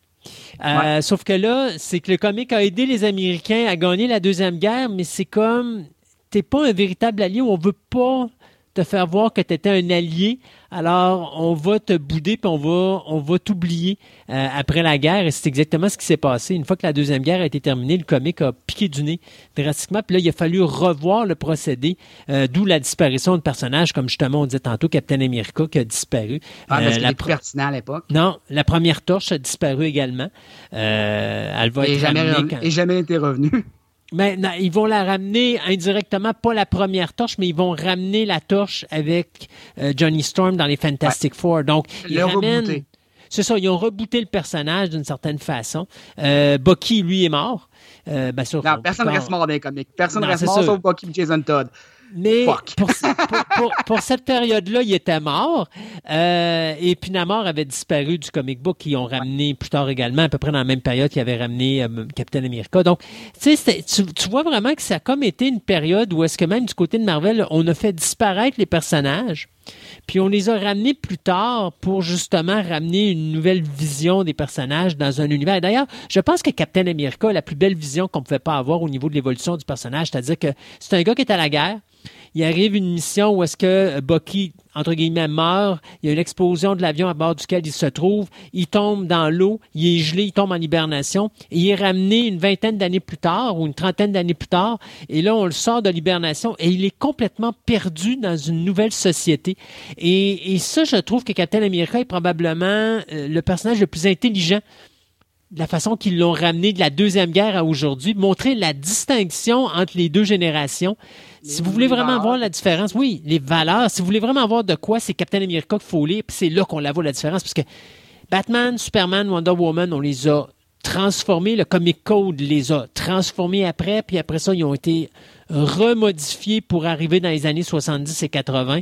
Mais euh, c'est des personnages qui ont réussi à survivre de peine et de misère, mais ils ont réussi à survivre. énormément, là. Énormément. Parce qu'on on parle du Adam, on passe d'Adam West à Christian Bale, là. Ouais. Puis dans le comic, c'est un peu ça qui s'est passé aussi, là. Oui. Puis je te dirais, le pire, c'est Wonder Woman. Le pire, c'est Wonder Woman. Wonder Woman qui est devenue, qui a commencé comme une femme libérée, qui était une, un soldat à travers les militaires, que quand elle est revenue, il a dit, bon, maintenant, tu retournes à la maison. Puis là, mm. tu vas devenir femme au foyer, tu vas, tu vas faire de la popote dans la cuisine, puis c'est à peu près ça ta job. Et, et, et c'était ça aussi. Hein, les femmes, c'était pareil. Les femmes qui ont aidé les Américains durant la Deuxième Guerre mondiale, qui travaillaient dans les usines, euh, puis faire les petits. exactement. Puis d'ailleurs, tu, te rappelles, même au niveau du sport, euh, si vous avez vu un film qui s'appelle euh, A League of Their Own. Oui, c'est que les femmes jouaient au baseball. Jouaient au baseball parce que les hommes étaient partis à la guerre, fait qu'il fallait entretenir le baseball. On dit aux femmes, ben vous revenez, mais quand les hommes, les militaires reviennent, puis qu'eux autres recommencent à jouer au baseball, ben on dit aux femmes, ben merci beaucoup, retournez dans la popote. Euh, on n'a plus besoin de vous pour jouer au baseball, mais pendant qu'ils étaient là durant la Deuxième Guerre, on avait besoin d'eux autres pour faire continuer à, faire, vivre le, à faire vivre le baseball. Donc, tu vois que le comique est à peu près pareil. C'est-à-dire, on avait besoin de toi là. Merci de nous avoir aidés maintenant. Ciao, bye. Ciao, bye. On n'a plus besoin de toi. Ils ont essayé de torpiller en 54 parce que ça corrompait les jeunes. Avec le comic book code, puis euh, après ça, ben, on sait ce qui s'est passé avec le reste. Hmm, le reste, c'est sorry. Yes. hey, Julien, on a-tu des choses à rajouter? Hmm, pas grand chose. Comme je dis, moi, je, dis que par rapport au Captain America, je voulais te relancer un peu là-dessus. Il euh, faut que le monde lise pas le film Winter Soldier, c'est bien correct, là, mais le comic Winter Soldier, c'est un excellent exemple de ce que tu disais. Où c'est qu'on voit à quel point, euh, euh, comme je dis, c'est un personnage qui n'a pas changé, qui est ramené dans un univers qui a complètement changé au moins quatre fois, que ce soit pas juste au niveau réel, mais au niveau du. C'est tellement méta, entre guillemets, que c'est ça, c'est un personnage important pour ça. Je trouve que c'est génial pour ça, comme tu le dis. Là. Oui, puis tu le vois à l'écriture, tu, tu vois les personnages sont avancés, puis tu vois Captain America qui est retardé un petit peu, qui est en arrière de tout le monde. Fait que tu sais, c'est une belle. Moi, je trouve que c'était vraiment une belle représentation justement de cette espèce de d'état euh, de d'hibernation du domaine du comique entre les années de la, des années 40 et les années 70 où Captain C'est 70 dans les années 70, je pensais qu'il avait été ramené Captain America. C'est ça. Alors tu sais, tu la vois cette espèce de 20 et quelques années de, disparition. Puis euh, moi, je trouve que c'est le comique à lire si vous voulez voir vraiment la, la, différence entre les deux générations. C'est parfait pour ça. Oui, parce qu'il est encore écrit comme un comique des années, de ces années-là. Même aujourd'hui encore. Puis, mais dans un contexte actuel. Fait que c'est complètement des fois j'aurais pas déjanté, mais des fois, tu fais comme Ah, OK, c'est. Tu sais, donc Batman réagirait de même, donc Captain America va réagir comme un gars de 1945. Oui, exact. Puis même dans l'écriture, même dans l'écriture, c'est pas, même pas une question. C'est le seul personnage qui ont fait ça. Le seul. Tous les autres, qui ont tout simplement évolué avec le temps, mais Captain, il a vraiment. Il n'a pas évolué. Il a, arrêté la Deuxième Guerre. Ils l'ont ramené euh, dans les années 70 après la, la, la, première modification du comic book code. Là. Ça fait penser à une joke Ken Rollins faisait sur le groupe de Metal Slayer. C'est comme s'il avait gelé entre chaque album, puis qu'à chaque fois qu'il est déjà dit, hey, go, 1980, un album, go! C'est bon. Julien, merci beaucoup de cette magnifique petite chronique comique encore. J'ai bien hâte. On en a plein d'autres à, dire aux, euh, aux auditeurs. Alors, j'ai bien hâte d'entendre les prochaines que tu vas nous sortir. Parfait. un gros merci. Bye bye. Bye bye.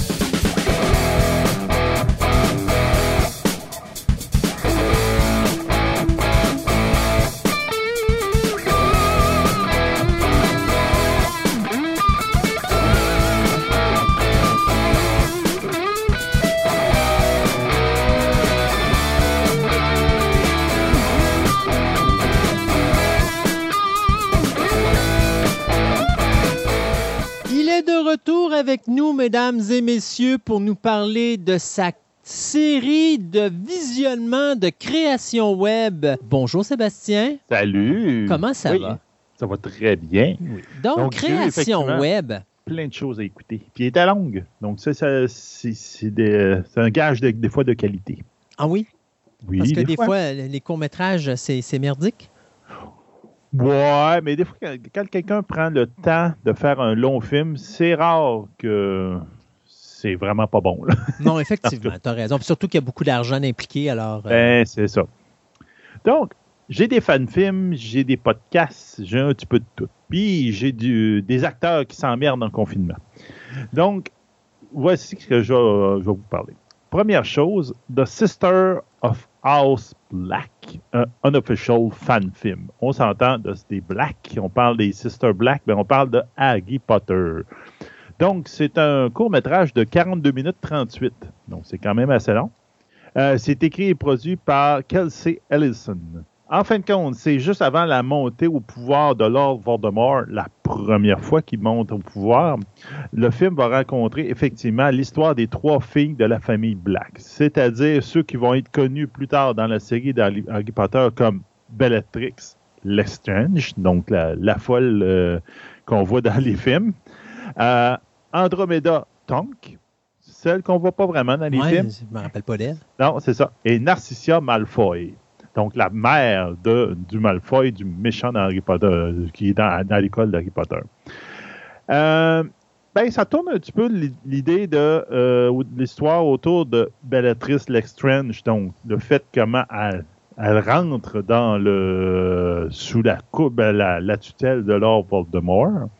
Et ainsi, Andromeda Tonk, en fin de compte, Andromeda, c'est elle qui va finalement euh, trahir la famille en épousant quelqu'un de sang mêlé, donc euh, qui n'est pas de sang pur, et qui va donner naissance à une fille qui va être euh, Nymphodoria Tonk, qui, en fin de compte, c'est celle qui, dans les films, qui change de couleur de, de, de cheveux tout le temps, puis qui marie Lupin. Je sais pas vous vous rappelez, là, donc Non. Lupin, c'est celui qui se transforme en Ouais, lui, On va aller- C'était Ok. le, le- Mais- c'était- c'était le, le- le loup-garou, là. Oui, c'est ça, exactement.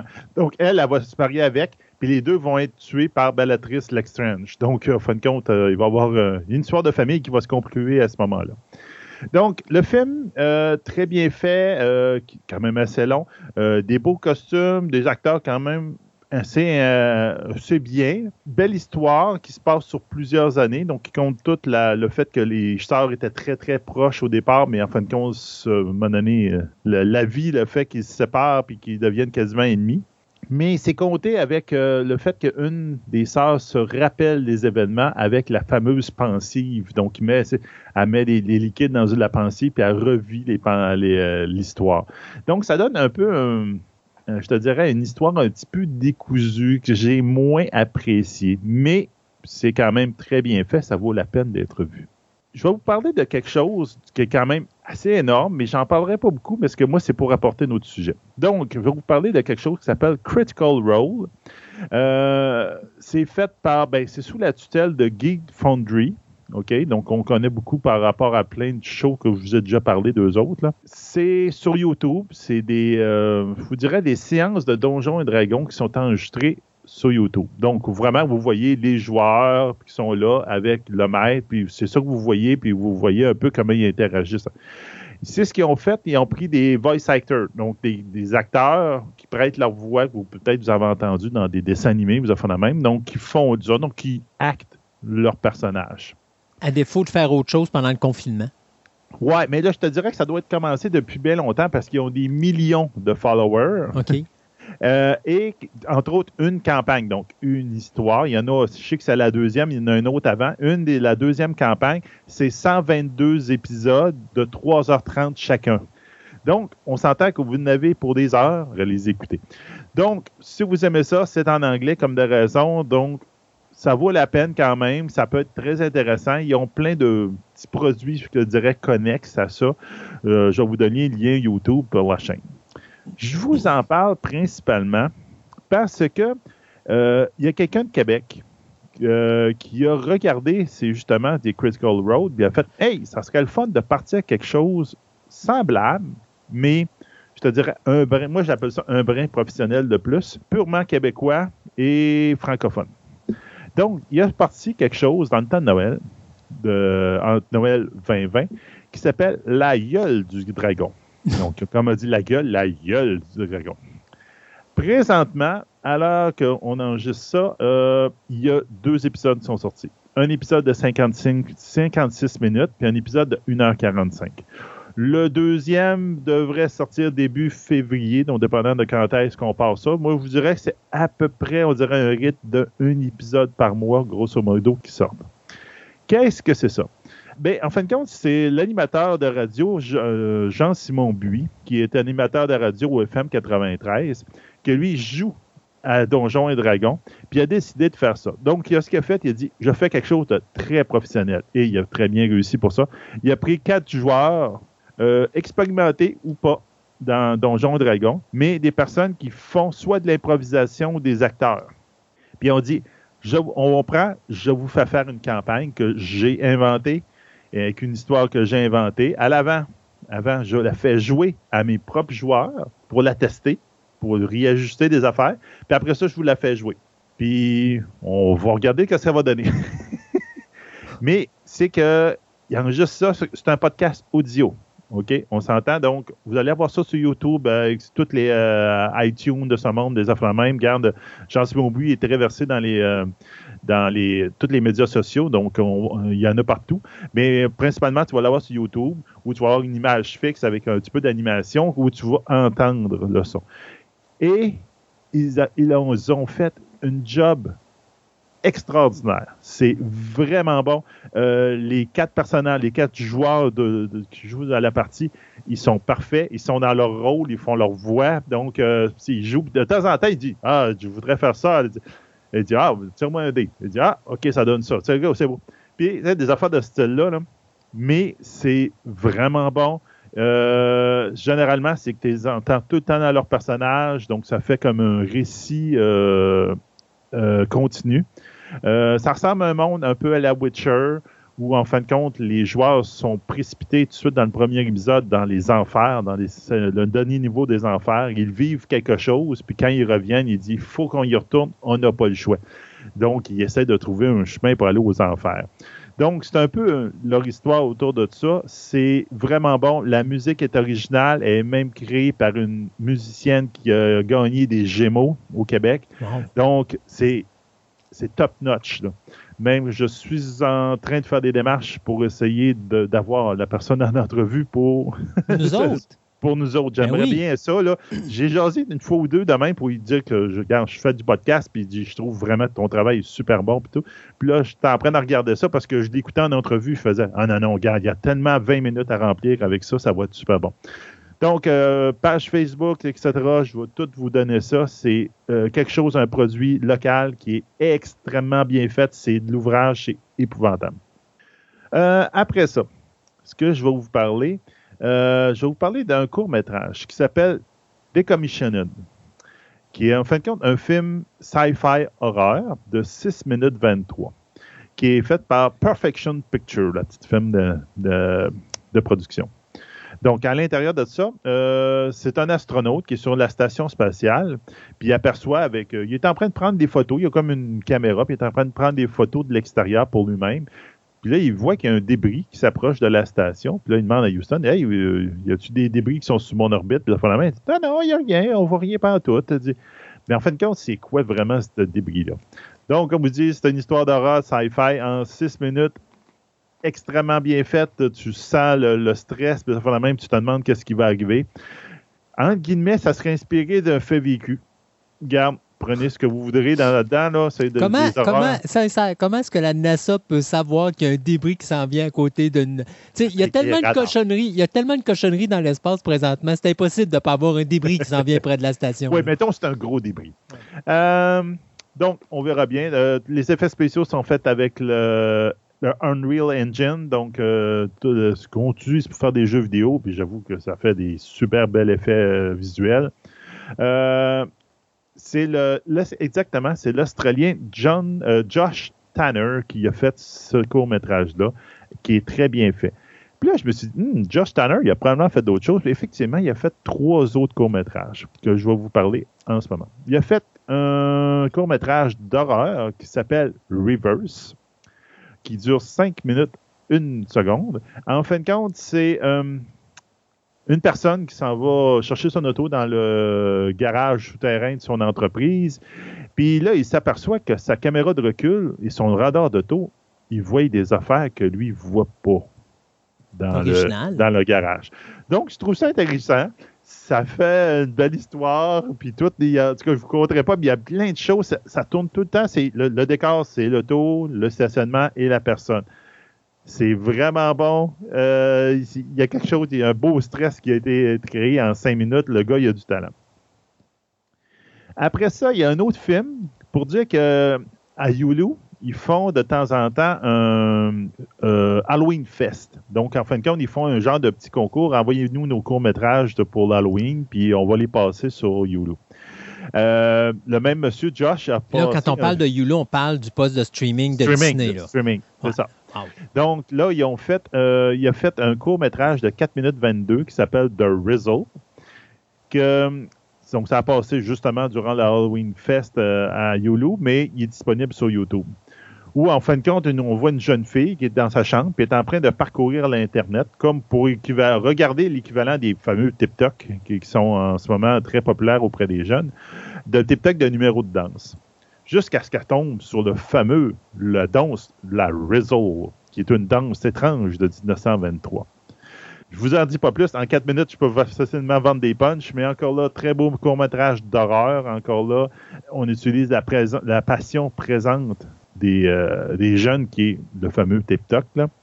Puis très bon acting de la jeune fille, vraiment intéressant. C'est un mélange justement avec, euh, on vous dirait peut-être un peu Ringu, donc tu sais, le, le, The Ring. Vous allez vous faire du fun dans 4 minutes, je vous garantis.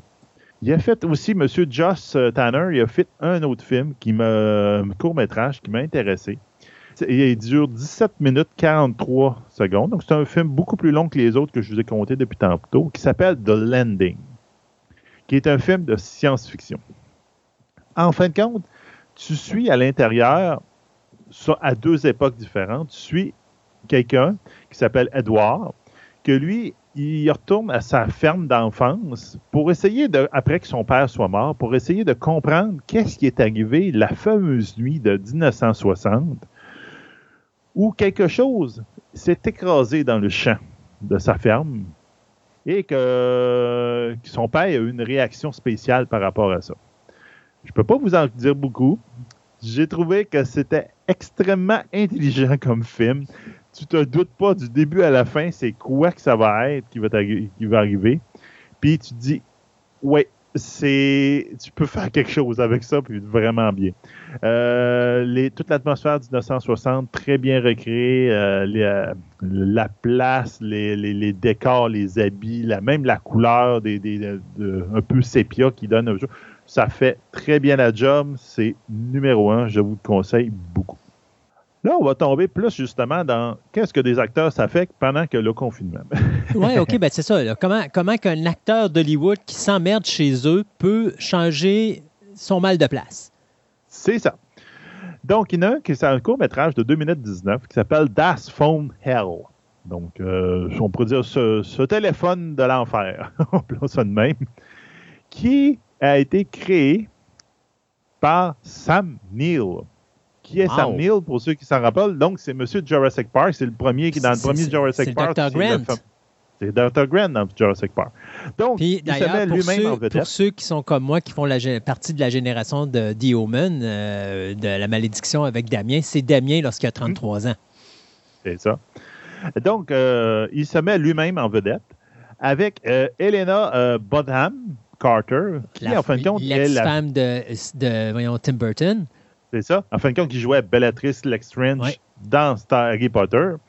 Donc, dans ce court-métrage-là, on démontre euh, ce que les acteurs qui font durant le confinement, mais c'est surtout c'est un court-métrage qui se, que se rend compte que le confinement affecte pas juste l'isolation et la solitude de nous humains, mais aussi de d'autres entités dites intelligentes. Donc, avec le titre, on se trouve que peut-être le téléphone s'ennuie aussi. Donc, Ou que le téléphone va faire comme dans Poltergeist, euh, la, euh, dans Poltergeist 2, la grand-mère qui communique avec euh, l'héroïne du film, la petite fille, Caroline, à travers son téléphone jouet. Donc, vous allez voir, là, ça va être bien, c'est vraiment bien. C'est bien acté, comme de raison, c'est des acteurs, des très, des très bons acteurs. C'est vraiment drôle. C'est vraiment, c'est comme ça montre aussi que tu n'as vraiment pas besoin de grand-chose pour se lancer dans le hobby de faire des, courts-métrages. Puis tu suffit d'une bonne idée, puis de bons amis, puis de dire Ah ouais, gars, on fait tout ça dans ma cuisine à soir. Tu dis Why not? Donc, c'est vraiment très bien. Deux courts-métrages qui sont été faits par les mêmes personnes, qui sont encore là pour se désennuyer durant la COVID. Euh, ils ont été créés par euh, M. Euh, David F. Sandberg, celui qui est en arrière de Shazam, ainsi qu'une collègue de lui qui s'appelle euh, Lota Losten, qui elle aussi, on l'a vu dans Shazam puis Annabelle. Donc, le premier, c'est Not Alone in Here, qui dure 6 minutes 18, qui met en vedette les deux, ben, la, création sont créditées à David Sandberg et à Lota Losten. Donc, dans le premier film, dans Not Alone in Here, on voit une jeune femme qui, euh, qui est dans une maison, puis avec le fait de la distanciation, puis etc., donc elle est tout seule chez elle, elle se demande, hmm, elle dit, est-ce que j'ai bien barré la porte? Est-ce qu'il y a quelqu'un qui en a profité pour rentrer dans ma maison? Donc. Puis pas respecter ses deux mètres? C'est ça. deux mètres. Euh, donc, euh, la, la, jeune femme, ben, elle, essaie de combattre l'impression qu'elle n'est pas seule dans sa maison et que quelqu'un d'autre, ou encore que quelque chose d'autre s'y trouve. On, a même droit un making-of qui est super intéressant, que ça montre un peu comment ils ont tout tourné ces scènes-là. C'est vraiment bon. Le deuxième, chez Shadowhead, Shadowed, qui dure 2 minutes 58. Euh, c'est un principe semblable qui met encore en avant-plan Lotta Loston, pauvre elle.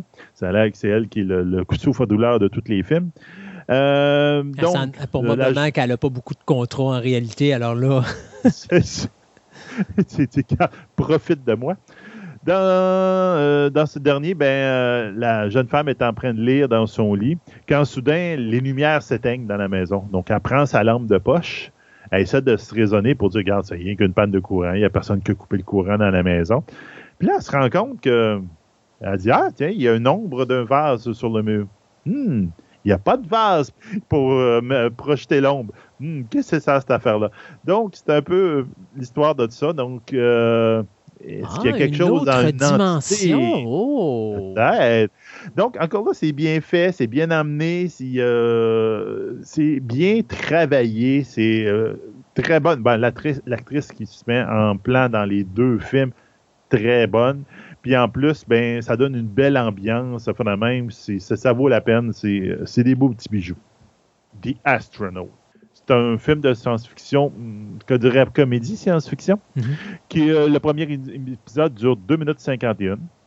Donc, c'est après l'explosion de leur vaisseau spatial, deux astronautes se sont sauvés en enfilant rapide rapide leur, leur scaphandre. Donc, on s'entend rapide rapide, c'est 2 minutes 51. Euh, donc, ils sont garochés dans l'espace. Sigourney, Weaver, Sigourney Weaver faisait plus vite dans Alien en 79. Donc, ils sont projetés dehors, puis là, ils, se plaignent euh, pendant qu'ils dérivent dans l'espace. Ils se disent Ah, j'aurais dû emmener ma brosse à dents, c'est à peu près, là. Et ainsi que Ah, c'est plate, Joe, j'y ai pas dit qu'on on évacuait, c'est plate, il a sauté avec le vaisseau. Bon, c'est des affaires de ce style-là. Donc, Ils ont quand même un système de live support euh, assez efficace. Ils ont des, des méchants bonbonnes d'oxygène parce qu'ils parlent pendant un méchant bout. Mais ben, deux minutes et quelques, c'est pas, c'est pas, pas un méchant bout. que le temps passe un peu dans, dans, dans la vidéo. C'est des costumes simplistes. On s'entend, ils ont fait ça avec euh, ce qu'il y avait en dessous de la main, puis avec un petit fond étoilé, mais ça montre que ce que tu peux faire à ce moment-là. Ils ont une suite de leur aventure, il y a un épisode 2 qui existe, donc euh, vous allez avoir les liens pour les deux c'est quand même intéressant, c'est rigolo, euh, c'est une petite comédie légère. Nos amis de Dust ont fait un court-métrage de 11 minutes 42 qui s'appelle On Off. Donc, On Off, slash Off. Donc, encore là, très beau court-métrage. Ce qui est le fun, c'est qu'il est en français, où on suit Meredith, justement, une astronaute en orbite autour de la Terre, euh, qui doit faire une sortie en scaphandre. Mais euh, est-ce ça se peut-tu que le stress de son séjour en orbite soit trop pour elle? L'histoire. Oui, vas-y. Non, j'allais dire, elle n'a pas son mascara, puis elle n'a pas son maquillage, puis le stress pogne, puis. Non? Non, pas vraiment. Ah. en tout cas, de, ce côté-là, c'est une production de Dust. Euh, j'ai plus ou moins aimé euh, l'histoire qui était en arrière de ça. Il y en a pas tous les goûts, mettons. Mais la filmographie de ça, les jeux de lumière, etc., c'est comme wow. Surtout quand elle est dans l'espace, la manière mm-hmm. qu'ils ont essayé de reproduire quand elle se promenait, puis tout, c'est, regarde, avec euh, des petits effets spéciaux de personnes qui sont pas supposées être professionnelles, c'est excellent. Ça vaut vraiment la peine d'être vu pour ça. Encore là, on parle de confinement, on parle d'isolation, donc c'est quand même intéressant de voir que le monde font des choses sur le thème. Donc, How to be Alone, c'est un court métrage de 12 minutes 57 qui tourne autour du fait euh, d'une femme que justement son, son petit ami doit partir durant la nuit, doit travailler durant la nuit pendant 12 heures. Puis que tu te dis, ah, je vais m'emmerder royalement pendant que je suis tout seul, puis je vais passer la soirée tout seul. Donc, tu as plein de plans pour ta soirée. Ah, je vais faire ça, je vais faire ça. Mais ton imagination n'arrête pas de te jouer des tours pendant toute cette période-là. Ça peut te faire imaginer le pire chose qui va sortir du garde-manger ou encore toutes sortes de choses de ce style-là. Donc, puis en plus, quand tu dis que c'est Kate Treffy, qui est la scénariste, une des scénaristes de Stranger Things, qui est en arrière de cette histoire-là, tu te dis qu'elle va en avoir des affaires dans l'arrière de sa, porte de son garde-manger. Donc. Surtout en deux minutes et quelques. Oui, c'est ça. Donc, à 12 minutes et 57. Oh, 12 Donc, minutes, OK. Oui, c'est vrai. Donc, en allant voir des affaires, ça va, mettons, ça ne va pas être une nuit reposante. Euh, surtout que les deux personnes qui sont les deux acteurs, c'est Joe Car- Carey, qui était dans euh, Tra- Stranger Things, excusez, puis Maika Monroe, qui est dans It Follow, qui vont jouer le Oui. couple à l'intérieur. Donc, c'est quand même des bons acteurs, puis avec un scénariste intéressant derrière, avec le prétexte de si tu, tu laisses aller ton imagination là, en pleine nuit pendant que tu t'emmerdes, tu peux avoir des surprises. J'ai un autre euh, dernier court-métrage à vous parler, c'est le film Quitter. Donc, Quitter, euh, c'est un film de 11 minutes 41. On sait que arrêter de fumer, c'est un calvaire pour ceux qui l'ont vécu. À cause de la dépendance de la nicotine, elle peut être forte. D'ailleurs, si, Et si euh, si quelqu'un veut voir un film vraiment intéressant là-dessus, il y a un film qui s'appelle Cat's Eye qui a été fait en 84 par euh, le réalisateur Lewis Teague. Puis la première histoire qui met en vedette James Wood, c'est un gars qui s'en va dans une compagnie pour lui faire arrêter de fumer. Puis il signe un contrat. Et ce qu'il ne comprend pas, c'est qu'ils vont utiliser n'importe quel moyen pour s'assurer qu'il arrête de fumer. Incluant, incluant le fait de prendre sa femme puis de la mettre dans une pièce électrifiée puis de la faire danser comme euh, tu sais, les animaux que tu, tu mets là, sur un plancher là, avec l'électricité. là, Oui. Bon, ben c'est ça. Ben, ils ont fait la même affaire avec sa femme pour lui dire ben, le prochain coup, euh, ça va être quelque chose de plus pire que ça qui va arriver. Fait qu'à un moment donné, il n'y a pas le choix. Il est obligé d'arrêter de fumer parce que sinon, il sait qu'il y a quelqu'un dans sa famille qui risque de mourir. Même lui pourrait se faire euh, euh, pourrait subir des, des, des, des tortures pour le faire. D'ailleurs, à la fin du film, à un moment donné, il rencontre un de ses amis, puis tu vois qu'un de ses amis, il manque les deux doigts, deux doigts de sa, de sa main droite parce que justement, il n'avait pas arrêté de fumer quand il devait arrêter. Puis à un moment donné, ils ont coupé les doigts pour lui faire comprendre qu'il fallait qu'il arrête. Là. Oui, OK. C'est un autre genre, Ah mais ça peut être semblable. Ah oui. Donc, euh, si votre quête d'arrêter de fumer devenait un véritable film d'horreur, surtout si on, fait, on se fait aider par un psychologue qui utilise l'hypnose. Donc, on s'entend que ça va déraper, que solide, son, euh, son essai d'arrêter de, euh, de fumer va se transformer en film d'horreur. Très bien joué, fait d'une manière impeccable, un beau petit court-métrage. Euh, je vous ai donné beaucoup de, belles choses à regarder et de longues choses surtout à regarder. Donc, je pense que vous allez vous faire beaucoup de fun durant votre confinement, à voir d'autres personnes s'amuser durant le confinement ou vivre le confinement. Bien, Donc- merci beaucoup, M. Sébastien, de cette rien. chronique de confinement. Euh, comme si on n'avait pas assez d'en entendre parler. Euh, et puis, écoute, on se dit à une prochaine chronique euh, création web sous peu.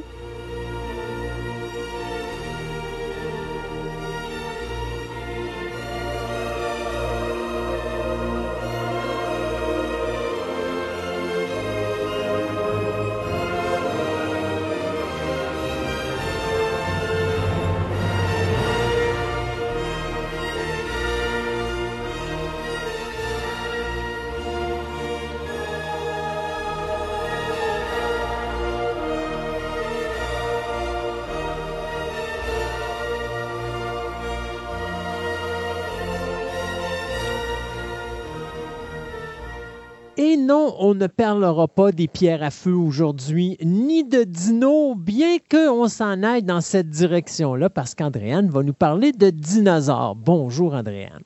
Bonjour. Donc, les di- dinos des pierres à feu, il est dans quelle catégorie de dinosaures? Oh boy. Euh, Je pense qu'il est, dans sa catégorie bien à lui seulement. il, il fit bien dans, dans, dans la définition des dinosaures, sauf que il est un peu trop petit. Oui, et, et ça marche pas parce que, euh, dis-moi si je me trompe, mais les dinosaures et l'être humain n'ont pas vraiment partagé euh, la période de l'histoire. Euh, je pense que Ah, les humains ont sont même- arrivés beaucoup après les dinos, là, la disparition des dinos. Exactement, ils sont même pas proches. Donc, il n'y a aucun humain qui a vu euh, les dinosaures, quoique, comme je vais l'expliquer euh, dans ma chronique, les oiseaux sont les descendants des dinosaures. Donc, oui, il reste des dinosaures aujourd'hui. Ce sont les oiseaux et nous les voyons à tous les jours. Wow! Hey, si je, je te posais la question suivante, est-ce qu'on pourrait dire que la meilleure représentation de l'âge de pierre serait la guerre du feu? Euh, je pense que oui.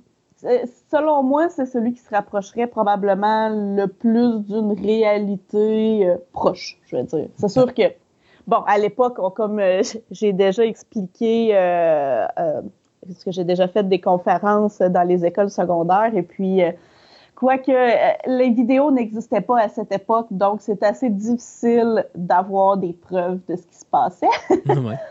Mais euh, selon, c'est ce qui se rapproche le plus selon ce qui a été découvert euh, à ce jour. Parce qu'il n'y en avait pas de dinosaures. Je pense que les animaux euh, préhistoriques qu'on voit, ce sont des mammouths. Exact. Les mammouths n'étant pas des dinosaures, étant des mammifères. Donc, ça, les, les, humains ont vécu avec les mammouths préhistoriques, si je peux dire, comme les. les je cherche le nom, mais les, les chats à dents de sabre. Là. ben, les saber-tooth. Oui, c'est ça, mais je cherchais le mot en français, mais euh, en tout cas, c'est euh, ces félins-là, euh, les gros mammouths aussi, ça, c'est tous. c'est les humains ont, ont tous vécu près de ces animaux gigantesques d'ailleurs. On appelle ça des dents de sabre. Ah, bon, ben c'est. J'avais. J'étais pas loin, j'avais juste pas le, le début comme il faut.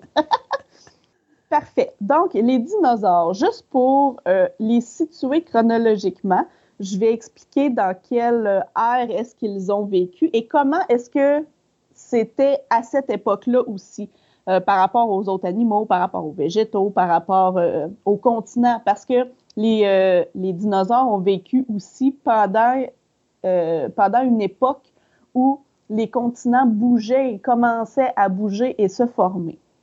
Donc, les dinosaures ont vécu dans le Mésozoïque. Le Mésozoïque commence il y a 250 millions d'années jusqu'à ce qu'il y a 65 millions d'années. Donc, le Mésozoïque est séparé en trois parties, en trois périodes. Euh, dans le, le, Trias, le Jurassique, qui est la période qu'on connaît beaucoup à cause du parc Jurassique, et le Crétacé. Donc, les dinosaures ont apparu euh, au Trias, qui est euh, la période il y a 250 millions d'années jusqu'à ce qu'il y a 200 millions d'années. Donc, euh, le Trias, c'est vraiment, il a débuté après la fin d'une grande extinction, parce qu'il y a eu plusieurs grandes extinctions dans l'histoire de l'humanité. Donc, à la fin de la période précédente, il y a eu une grande extinction et c'est ça qui a tracé la ligne avec le Trias. Euh, je dirais que à cette époque-là, euh, c'était encore la Pangée. La Pangée étant le grand, le, grand continent, où est-ce que tous les continents euh, au début étaient ensemble sur comme une grande terre qui s'appelait la Pangée. Oui, c'est vrai, c'était juste une plaque. On n'avait pas genre plusieurs continents sur l'océan. Tu n'avais pas besoin de prendre le Titanic pour te rendre aux États-Unis ou en Europe puis risquer de couler. Tu avais juste à marcher. Exactement. Tout était collé. Dans le fond, chacun des continents était collé ensemble.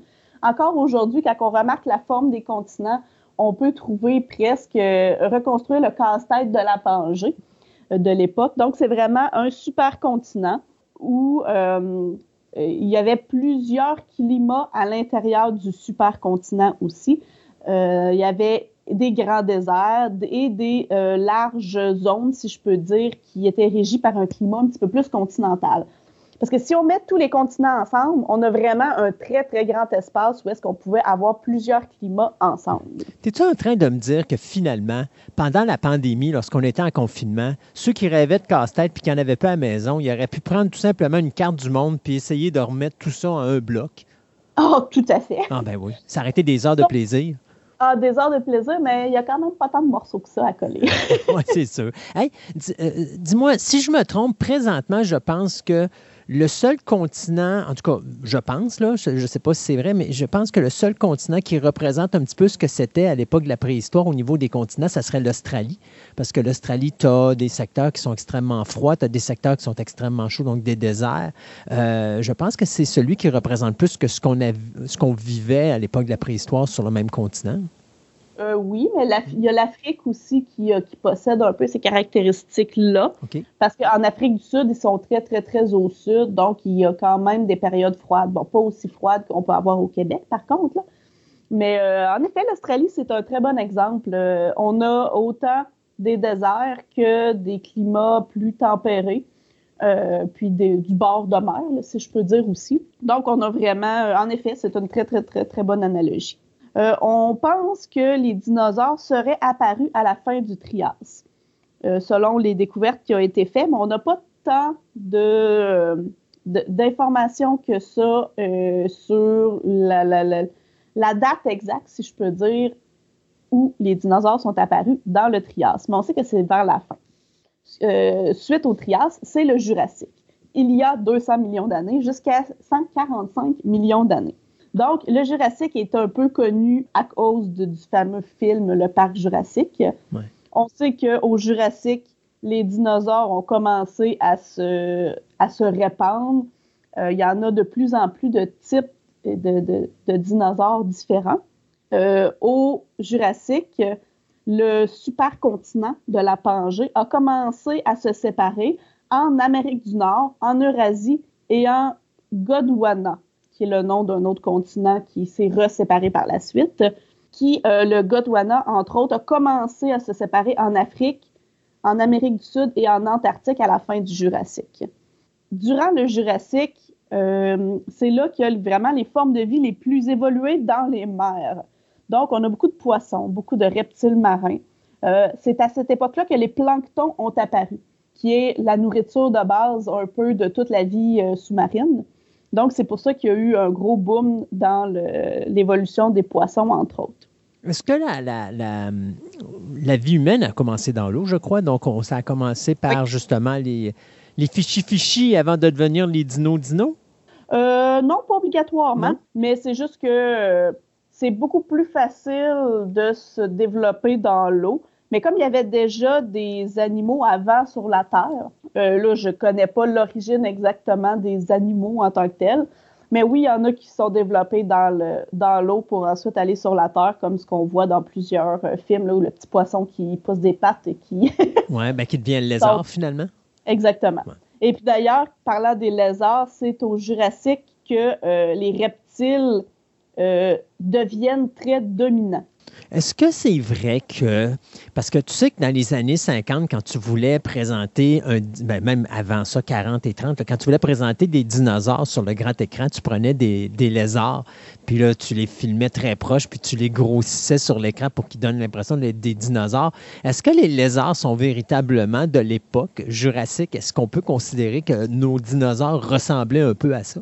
Oui, tout à fait. OK ils ont, sensiblement la, même structure euh, osseuse aussi, à, différents niveaux. Là. Très grands reptiles, mais les dinosaures aussi, il y avait des très grands dinosaures. Donc, les os étaient tous euh, quand même beaucoup plus grands, mais une partie de la structure osseuse était la même. Et c'est au Jurassique qu'il y a vraiment l'âge d'or des grands dinosaures, ce qu'on appelle les, les, les grands sauropodes comme euh, ceux qu'on voit dans les films, le diplodocus, le brachiosaure, c'est vraiment les dinosaures au grand cou. Et c'est aussi euh, euh, à cette époque-là que les, grands théropodes, qui sont un autre type de dinosaures, font leur apparition, c'est-à-dire les stégosaures. Les stégosaures, c'est sûr qu'on voit qu'ils ont plusieurs pics sur le dos.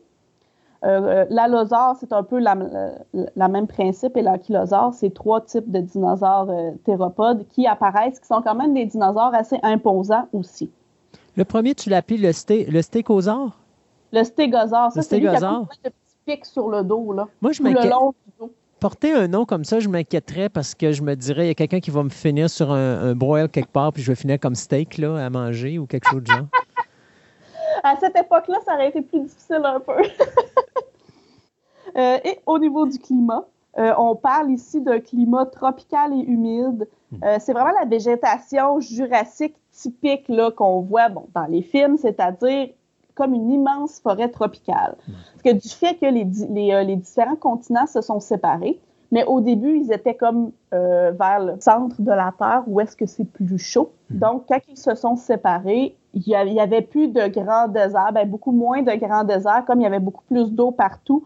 Donc, c'est vraiment le, le, le, climat tropical et humide qui prédominait un petit peu partout dans le Jurassique. Et si je, ensuite on passe au Crétacé, qui est la période la plus récente, qui est euh, il y a 145 millions d'années à il y a 65 millions d'années. Euh, à cette époque-là, c'est là, euh, qu'il y a eu la création au niveau des continents de la, l'Eurasie du Nord, qui est un peu l'Eurasie, et le Gondwana du Sud, c'est-à-dire Madagascar, l'Inde se sépare du Gondwana, puis tranquillement, pas vite, les différents continents se séparent. Ils ne sont pas encore tout créés, mais on voit une tendance vers les continents qu'on connaît aujourd'hui. Au Crétacé, les dinosaures sont dominants partout sur la Terre. C'est là que les tyrannosaures, entre autres, apparaissent, les tricératops, les serpents et les oiseaux aussi, qui sont des dinosaures.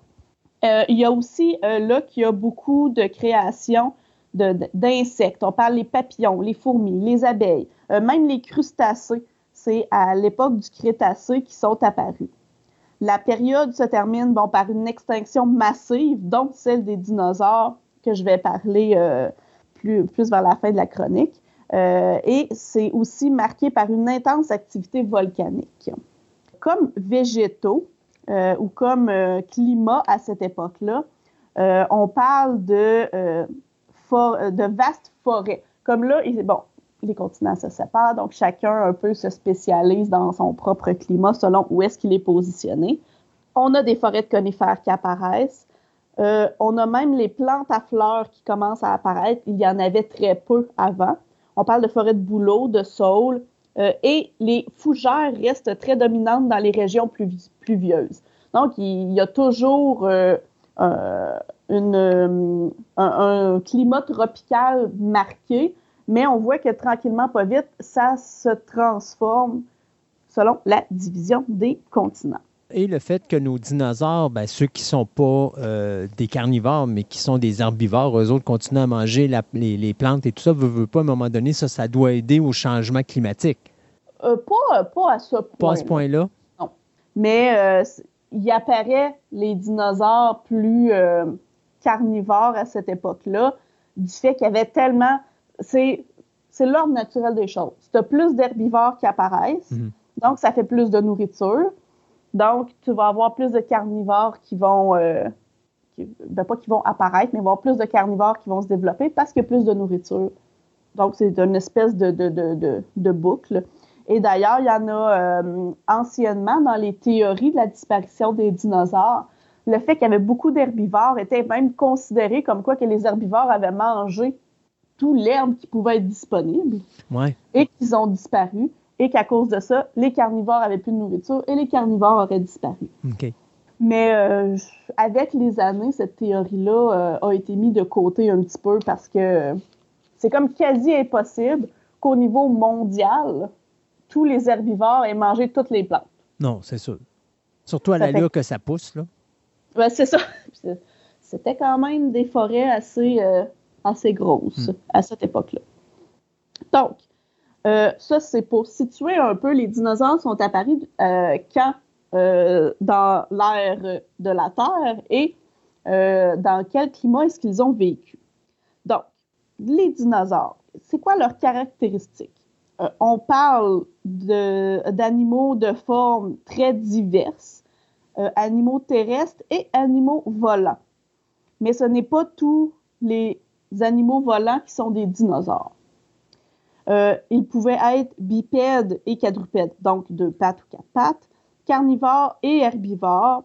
Euh, et euh, ils ont aussi développé une espèce de série d'innovations squelettiques, c'est-à-dire ils ont des cornes, ils ont des crêtes, ils ont des plaques, il y en a qui ont des plumes, même s'ils ne volaient pas, les dinosaures avaient vraiment développé différentes caractéristiques physiques assez impressionnantes. Donc, dans les dinosaures, euh, on les sépare un peu en deux parties. C'est-à-dire, on a les dinosaures non aviens, ça, c'est-à-dire que c'est les dinosaures qui sont au sol, et les dinosaures aviens, qui sont ceux qui volaient. Je dirais que euh, communément, quand on parle de dinosaures, on va parler de ceux qui sont au sol. Et c'est pas mal ça que je vais faire aussi dans ma chronique aujourd'hui, parce que oui, euh, je vais quand même parler un peu des dinosaures volants du fait que c'est l'ancêtre de nos oiseaux aujourd'hui. Mais il y a eu beaucoup de recherches sur les dinosaures terrestres, beaucoup plus. Mais c'est parce que euh, c'est plus facile de trouver des, euh, la grosseur des squelettes aide. Ben, c'est ça que j'allais dire. La découverte des squelettes, c'est plus facile de trouver des squelettes de dinosaures que de trouver des, des squelettes de. C'est quoi, des, ptéro, des ptérodactyles? Euh, non, un ptérodactyle n'est même pas un dinosaure. OK. Euh, c'est. Euh, c'est vraiment l'ancêtre des oiseaux. Euh, un archéoptérix, par exemple, ou des choses comme ça, ça, c'est vraiment des dinosaures euh, aviens. C'est vraiment au niveau des caractéristiques physiques qui, peuvent être séparées. Euh, entre autres, les dinosaures pondent des œufs. Donc, tout animal qui ne pondait pas des œufs en partant n'est pas un dinosaure. donc, tout mammifère n'est pas un dinosaure. Même si des fois, dans la culture populaire, pour, pour nous, un mammouth, ça peut être un dinosaure. Bien non, parce qu'un mammouth est un mammifère, donc ce n'est pas un dinosaure. Euh, puis au niveau des dinosaures, ceux qui volaient, c'est une petite branche de tous les dinosaures existants aussi. Il y avait beaucoup plus de branches de dinosaures qui étaient au sol, si je peux dire, euh, que de dinosaures volants. Donc, euh, c'est pour ça qu'il y a plus de recherches, tout simplement. Mais il y a des recherches quand même sur les dinosaures volants. Je ne dis pas qu'il n'y en a pas. Mais au prorata, il y en a moins parce qu'il y a moins de types de dinosaures. Les dinosaures aussi peuvent être de toute taille. Donc, il y en avait qui pouvaient être plus petits. Si je. Là, évidemment, je tiens à dire, il n'y avait pas d'humains à l'époque, mais il existait des dinosaures juste pour faire une, échelle qui était plus petit qu'un être humain, même qui était plus petit qu'une poule. OK. Donc, il existait des très, très petits dinosaures et des immenses dinosaures qui pouvaient être euh, hauts comme plus de, plus de 10 étages. Mhm. Donc, euh, il y a vraiment... Puis évidemment, c'est plus facile de tomber sur des squelettes d'un dinosaure qui faisait 10 étages que sur un squelette d'un dinosaure de la grosseur d'une poule. oui, ça, c'est un fait. Euh, les, euh, les, moustiques existaient-tu à cette époque-là? Oui. Donc, oui, oui, il y aurait pu avoir de l'ADN. Mais non, c'était pas ça ma question. La question, c'est est-ce que le moustique, dans les animaux qu'on a aujourd'hui, est l'animal le plus vieux sur Terre? Non. Non. Je ne penserais pas. Euh, il fait partie des animaux assez vieux. Comme je parlais tantôt, les papillons existaient à cette époque-là. OK. Les fourmis aussi. Selon moi, les fourmis pourraient peut-être même être considérées comme euh, une des races les plus anciennes. Ils sont indestructibles. Ça, c'est sûr. Mais le fait qu'ils habitaient sous la terre, ils n'ont pas été influencés par les changements climatiques ou très peu. Donc, c'est ce qui fait que, ben, d'ailleurs, il y a beaucoup de mammifères qui ont survécu aux grandes extinctions grâce à ça. Parce qu'ils pouvaient amener et stocker de la nourriture sous terre et rester sous terre quand ça n'allait pas bien euh, au niveau du climat sur la Terre. Et ils pouvaient faire des. Disons qu'il y avait une éruption volcanique euh, au-dessus des tanières, ben, ils pouvaient creuser pour trouver d'autres sorties. OK, on s'entend qu'il faisait chaud, là mais euh, ils pouvaient quand même survivre beaucoup, on pense, à cause de cette caractéristique-là. Donc, dans la classification des dinosaures, là, vous allez voir, là, je vais parler de plein de mots étranges, mais c'est juste pour expliquer un peu la classification des dinosaures. Il y a deux grandes clades selon la morphologie différente des dinosaures. La première clade est l'Ornithischia c'est-à-dire que c'est les, euh, les, dinosaures euh, herbivores euh, majoritairement, qui sont divisés en trois sous-groupes. Les ornithopidas, qui sont majoritairement des dinosaures herbivores bipèdes, un peu comme le dinosaure à bec de canard. C'est lui qu'on on voit souvent, des fois, comme image. C'est vraiment un dinosaure à deux pattes, puis qui, est quand même assez grand, mais qui possède un bec de canard. Ensuite, il y a les marginocéphalia, qui sont un peu euh, des dinosaures qui ont un, dôme osseux sur le haut de la tête. J'ai pas de nom de dinosaures qui sont un petit peu plus connus, mais c'est vraiment ceux qui ont comme juste sur le haut de la tête une crête, si je peux dire ça comme ça. Et les Tyréophora, qui sont les. Euh, eux sont quadrupèdes. Là, je suis toujours dans les dinosaures herbivores. Là qui sont quadrupèdes, surmontés d'armures, de pics, de plaques osseuses sur le dos, un peu comme les stégosaures que je parlais tantôt. Ils font partie de cette catégorie-là. Et ensuite, euh, l'autre euh, c'est les Saurischia. Euh, eux ont comme deux familles, qui est les Theropoda, qui sont les, euh, les dinosaures bipèdes carnivores, et piscivores, donc qui mangent des poissons, ainsi que les dinosaures à plumes et les dinosaures volants, la majorité des oiseaux à cette époque-là. Donc, on voit étrangement que les oiseaux sont dans la même catégorie que les dinosaures carnivores, donc, euh, par exemple, le fameux Tyrannosaurus rex. Donc, ils font partie de la même famille. Et la deuxième famille des Saurischia, c'est les Sauropodomorpha, qui sont des quadrupèdes de très grande taille, munis d'un long cou et d'une petite tête et d'une longue queue. Avec des noms euh, comme ça, ils peuvent bien être éteints, les dinosaures. C'est fou, c'est. On en connaît, euh, comme le Tyrannosaurus Rex, on, entend des noms, mais les, familles ou les classes, c'est vraiment des noms compliqués. Ah oui, c'est fou. c'est pour ça que, rendu là, je les ai nommés, j'en ai parlé, je ne devrais pas revenir vraiment sur ces termes-là, ou en tout cas très peu.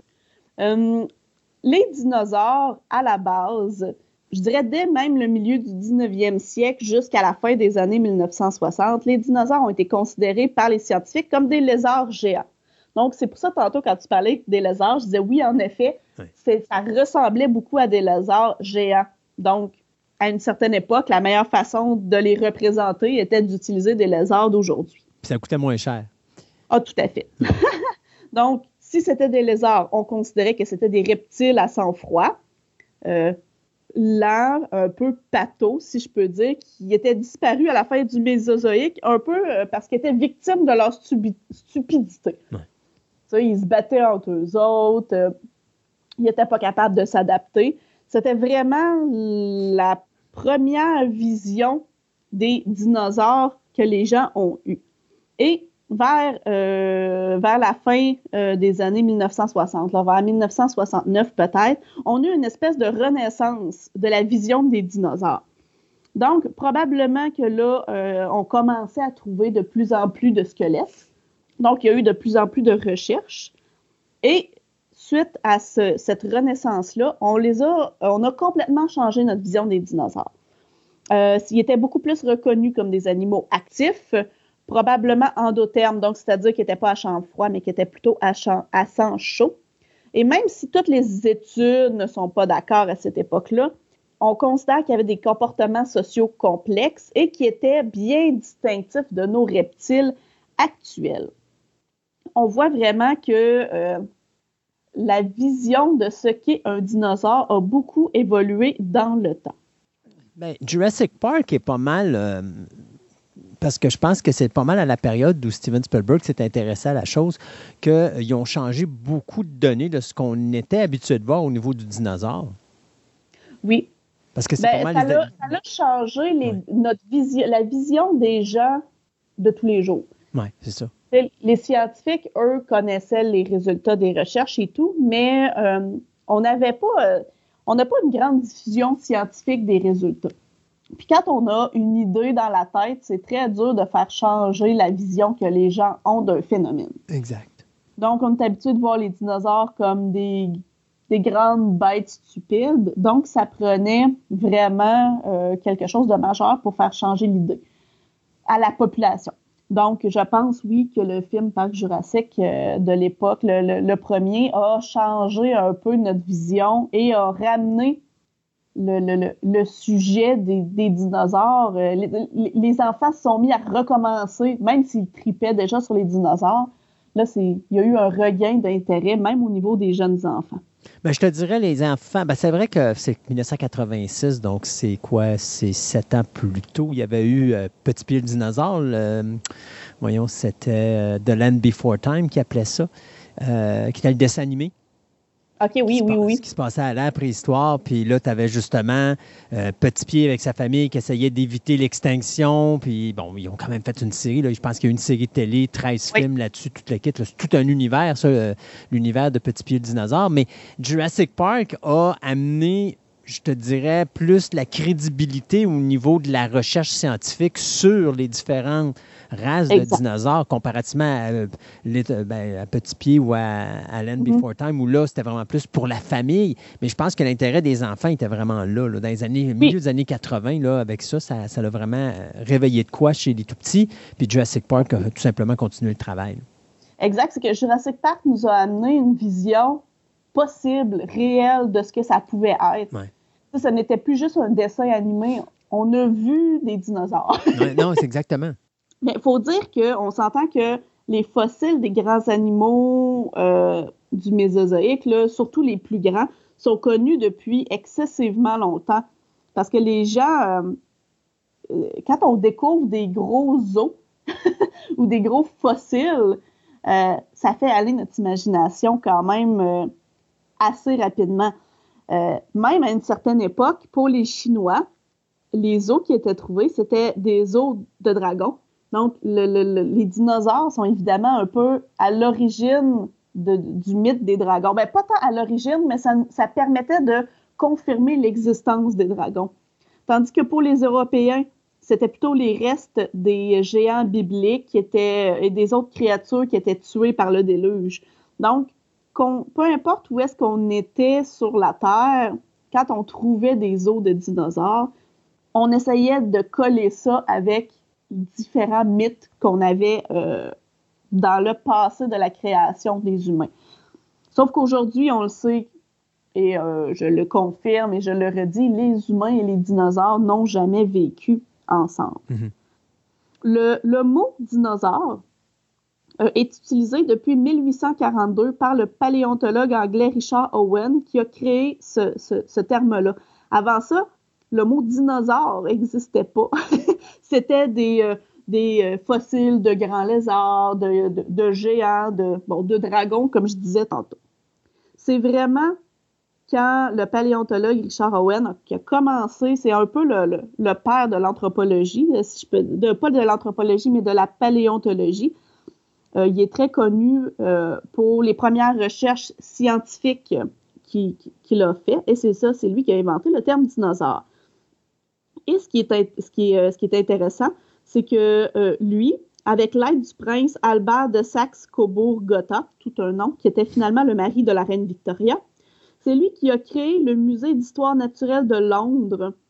Euh, et c'est euh, à l'intérieur de ce musée d'histoire naturelle-là qu'il y a eu vraiment euh, une exposition de la collection nationale, des fossiles de dinosaures, ainsi que d'autres objets d'intérêt botanique et géologique reliés aux recherches sur les dinosaures. Donc, je dirais que c'est à partir de là que la population en général a pu avoir accès à une certaine euh, vision scientifique de ce que, ce que pouvaient bien être les dinosaures. Le premier fossile de dinosaures américain, euh, donc euh, en Amérique, a été découvert en 1858 près de la ville de Haddonfield dans le New Jersey. C'est pas vraiment le premier fossile de dinosaure trouvé, mais ça a été le premier qui a été identifié comme tel. C'est mhm. comme je disais, on trouvait des os, on trouvait des fossiles, puis on identifiait ça à tout sauf des dinosaures. Fait que tu es en train de me dire que la ville où reste Michael Myers a été la première ville aux États-Unis où est-ce qu'on a identifié un fossile via un dinosaure. Je ne savais pas qu'il habitait dans cette ville. Ben oui, Michael, Michael Myers est né à Haddonfield. D'ailleurs, ah, Haddonfield, depuis 1978, est un endroit privilégié euh, à la fête de l'Halloween pour permettre à Michael de s'amuser dans son parc d'attractions ben, personnel, là, quand même. Ah, ben c'est intéressant. Eh bien, oui, c'est. Euh, c'est près de, la ville parce que c'est c'est pas directement dans la ville qu'ils ont trouvé, c'est dans les, les, abords de la mhm. ville, mais c'est à cet endroit-là que le premier fossile de dinosaure identifié comme tel a été trouvé. Bon cette découverte euh, est quand même assez capitale. Euh, parce que c'est le premier squelette presque complet découvert évidemment en Amérique et qui met en évidence que cet animal-là était bipède, alors que tous les scientifiques, ou la majorité, pour ne pas faire de généralisation, euh, croyaient que les dinosaures marchaient à quatre pattes comme les lézards. Donc, on voit que là, on commence, à partir de là, qu'on commence à changer notre vision du les dinosaures sont des gros lézards. Mhm. et cette, la découverte de ce squelette-là a vraiment marqué le début d'une d'une chasse aux fossiles de dinosaures aux États-Unis. il y a eu différents paléontologues qui ont cherché des dinosaures et même des géologues. Euh, parce qu'à l'époque, c'était quand on cherchait la pierre, que quand on cassait la pierre, qu'on trouvait des euh, fossiles. Donc, il y a eu entre autres euh, le géologue Edward Drinker Cope qui en a recherché beaucoup et le, le, paléontologue Otinel Charles March. Ça, je, parle en Amérique un petit peu plus. Et il y a eu vraiment une guerre des eaux ou une ruée vers l'os. Euh, ils ont utilisé cette, cette expression-là pour faire référence, entre autres, à la ruée vers l'art du 19e siècle. Eh bien, il y a eu la même ruée vers les eaux pour essayer de, de, de trouver le plus euh, de, de, de, squelettes possible. Et ils ont fait ça toute leur vie et même leurs descendants ont continué leur quête à leur mort, ce qui était assez euh, impressionnant et assez intéressant. Euh, ces deux, euh, je dirais, leur, leur, chasse entre ces deux-là s'est poursuivie euh, jusqu'à, je dirais, de, de, 1870 à peu près, où est-ce que ça a commencé, jusqu'à 1910.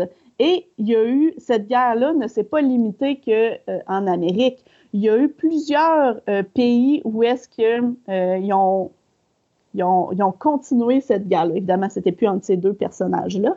Mais il y a eu, bon, aux États-Unis, évidemment, euh, ça a continué. Et en Allemagne aussi, parce que l'Allemagne, à cette époque-là, veut se mesurer aux grandes nations de l'époque. Ils ont financé des expéditions dans le monde entier pour découvrir les dinosaures les plus spectaculaires par leur taille et leur étrangeté. Donc, comme on sait, 1910, dans les années 1900, l'Allemagne essaie de de, contrôler un peu tout ce qui se fait parce que c'est une race supérieure. Donc, euh, ils ont investi autant dans la guerre que dans ce qui est euh, la connaissance scientifique ou même les arts. Il y a eu euh, différentes analyses, évidemment, au travers du, monde. On parle, le, Smithsonian Institution par l'intermédiaire de son musée d'histoire naturelle. Il y a eu le Musée national d'histoire naturelle des États-Unis aussi, qui ont, qui ont fait plusieurs recherches scientifiques. La Chine aussi euh, a euh, financé des expéditions russes, entre autres, parce que la Chine n'est quand même pas trop loin de la Russie. Donc, euh, entre 1915 et 1917, ils essayaient d'aller d'aller trouver des grands squelettes là, parce qu'on s'entend que dans les pays du Nord, les gens, quand ils habitent là, ils détruisent pas beaucoup le sol. Je vais dire ça comme ça ils construisent pas beaucoup de, grandes maisons, des choses comme ça. Donc, euh, on était capable de retrouver des, squelettes complets qui n'ont pas été touchés et qui ont été très bien conservés par le sol, mais par le froid aussi. Et la Chine a investi aussi euh, beaucoup dans, tout ce qui est paléontologie, mais surtout des vertébrés. Entre autres, ils cherchaient, on se mentira pas, là, ils cherchaient leur dragon. Et avec les années, euh, bon, évidemment, ils sont sortis de l'idée des dragons. C'est eux qui ont quand même établi une très bonne base scientifique dans la recherche parce qu'ils en ont fait euh, beaucoup. Et cette recherche-là s'est étendue à la surface du globe au grand complet, même en Antarctique, où il y a un ankylosaure qui a été découvert. Euh, bon, il a été découvert en 1986, mais la description et l'analyse scientifique n'a été faite que 20 ans après. Donc, on parle dans les années 2000. Donc, même aujourd'hui, on continue à en apprendre et euh, on continue à faire des recherches parce que on ne connaît pas tout. Et euh, ce qui est intéressant, c'est que dans les zones particulièrement intéressantes pour trouver des dinosaures, l'Amérique du Sud y est, l'Argentine et la Chine. Mais en Amérique, même en Amérique du Nord, nous, ici en Alberta, euh, on a des superbes euh, zone où est-ce qu'on a euh, des fossiles de dinosaures qui ont été découverts. C'est assez impressionnant. Puis c'est surprenant parce que l'Amérique du Sud, je peux comprendre, c'est chaud, humide, tout ça, c'est normal. Ici, en Alberta, c'est plus froid, donc ça me surprend un petit peu qu'on en découvre tant que ça. Non, le froid permet de. Le, froid est une manière de, de, conservation quand même assez bonne. Non, c'est pas ça que je voulais dire. C'était pour les, les, le fait. Pour, pour qu'on trouve des fossiles de dinosaures, il faut que les dinosaures restent à cet endroit-là. Bon, c'est sûr et certain qu'on parle de lézards, donc d'animaux. Euh, tantôt, on parlait peut-être de possibilité d'avoir des animaux à sang froid. Donc, c'est sûr et certain que le froid, le chaud, c'est moins problématique pour eux autres. Mm-hmm. Mais n'empêche que, tu sais, moi, j'aurais plus tendance, quand je pense à un dinosaure comme un brontosaure ou des choses comme ça, de le trouver dans un endroit chaud et humide où il y a des, des, fleurs et des feuilles, que de le trouver dans un endroit comme l'Alberta qui est un petit peu plus froid, où il y a de la neige puis c'est plus froid, là. Euh, ah ben, euh, L'Alberta n'a pas toujours été dans une zone euh, froide. Froide, si je peux dire. Puis, je pense, là, il faudrait que je valide pour être certaine, mais je pense qu'on n'a pas de grands dinosaures les, les, fameux herbivores à quatre pattes immenses comme les brontosaures, on n'en a pas. On a plus des bipèdes, euh, comme l'Albertosaurus qui a été découvert en Alberta. C'est pas de, de, la trempe des grands dinosaures herbivores à quatre pattes. Sous toute réserve, parce qu'il euh, faudrait que je valide, j'ai pas, euh, j'ai pas été encore. ça va probablement être le sujet d'une autre chronique.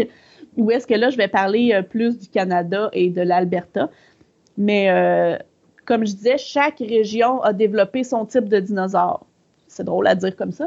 Là. mais, remarque, tu m'as donné le nom de l'Albertosaurus, puis j'allais te poser la question, est-ce que l'Alberta est le seul, euh, la seule province au Canada à avoir son propre dinosaure?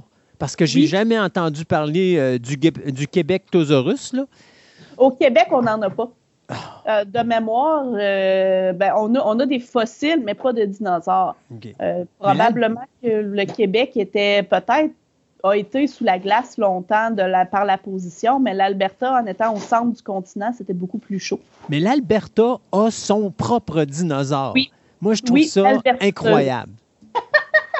C'était, en fait, c'est tout simplement un squelette qu'on n'avait jamais retrouvé ailleurs. Puis généralement, quand on trouve des nouvelles des nouveaux types euh, d'animal. Ils sont nommés soit selon la personne qui l'a trouvé ou selon le lieu qui a été ah. trouvé. Donc, l'Albertosaurus euh, euh, vient de l'Alberta. Ben, ben écoute, a été découvert en Alberta. C'est le fun de savoir qu'il y a au moins un dinosaure qui était canadien quelque part. oui, est-ce qu'il a été toute sa vie? C'est assez dur à dire. son nom est Albertosaurus. Je dis que oui et personne n'a le droit de dire le contraire. Il a déjà resté ici, ça c'est sûr. Donc, description physique des dinosaures en général. Donc, euh, les dinosaures, tu avais, euh, comme je disais, ceux qui, euh, qui volaient d'un côté, qui étaient une branche d'un sous-groupe de dinosaures. Sinon, les, les, les, autres dinosaures, c'est des animaux qui marchent au sol, bipèdes ou quadrupèdes, et il se, il se différencie des reptiles par une posture érigée en contrefort. Bon, qu'est-ce que c'est que ça, une posture érigée en contrefort? Je vais essayer de l'expliquer, c'est assez dur sans image. Mais, euh, par exemple, si on pense au crocodile, vous savez, les pattes euh, arrière sont, sont, comme sur le côté du corps. on a les, les pattes qui s'éloignent du corps comme à 45 degrés, puis ensuite on a une partie des pattes qui sont à 90 degrés avec le sol. Euh, quand il court, on a comme les pattes vers l'extérieur. Tu sais, un lézard qui court, là, tu vois les petites pattes qui revolent de chaque côté. Ça, c'est euh, un type de squelette euh, par rapport aux reptiles. Et les dinosaures, eux, étaient érigés en contrefort. Érigés en contrefort, ce que ça veut dire, c'est que le, ben, c'est un peu comme un, humain, là, si je peux dire. C'est-à-dire que l'os, le, le, le fémur, rentre, oui, sur le côté de la hanche. Euh, puis là, il y, a, différents os qui fait que c'est, différent de nous. Mais les pattes euh, ne partent pas à 45 degrés, mais partent tout de suite vers le sol. Que ce soit les grands dinosaures euh, quadrupèdes comme les brontosaures, les immenses. Si vous regardez, quand l'image elle est bien faite, les pattes partent du bassin directement vers le sol et ne s'éloignent pas du bassin. Ça, c'est ce qu'on appelle les érigés en les, les os, dans le fond, la posture érigée en contrefort. Et c'est vraiment euh, ce qui différencie les lézards des dinosaures. C'est sûr qu'il y a de cela des, plusieurs années, quand on identifiait ça comme un lézard, faut avouer que ça se ressemble énormément. Mais c'est quand on s'est mis à analyser les os qu'on a réussi à dire non, non, ce n'est pas des lézards.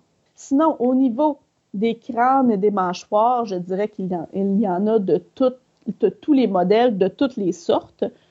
Euh, et les mâchoires sont adaptées selon qu'ils soient herbivores ou carnivores. Donc, il n'y a pas vraiment de spécificité vraiment euh, aux dinosaures, juste aux dinosaures. Euh, une caractéristique que je trouve intéressante qui s'est développée dans, dans, les dernières années, c'est-à-dire que les, les dinosaures avant, on considérait qu'ils étaient remplis d'écailles comme les crocodiles puis les lézards.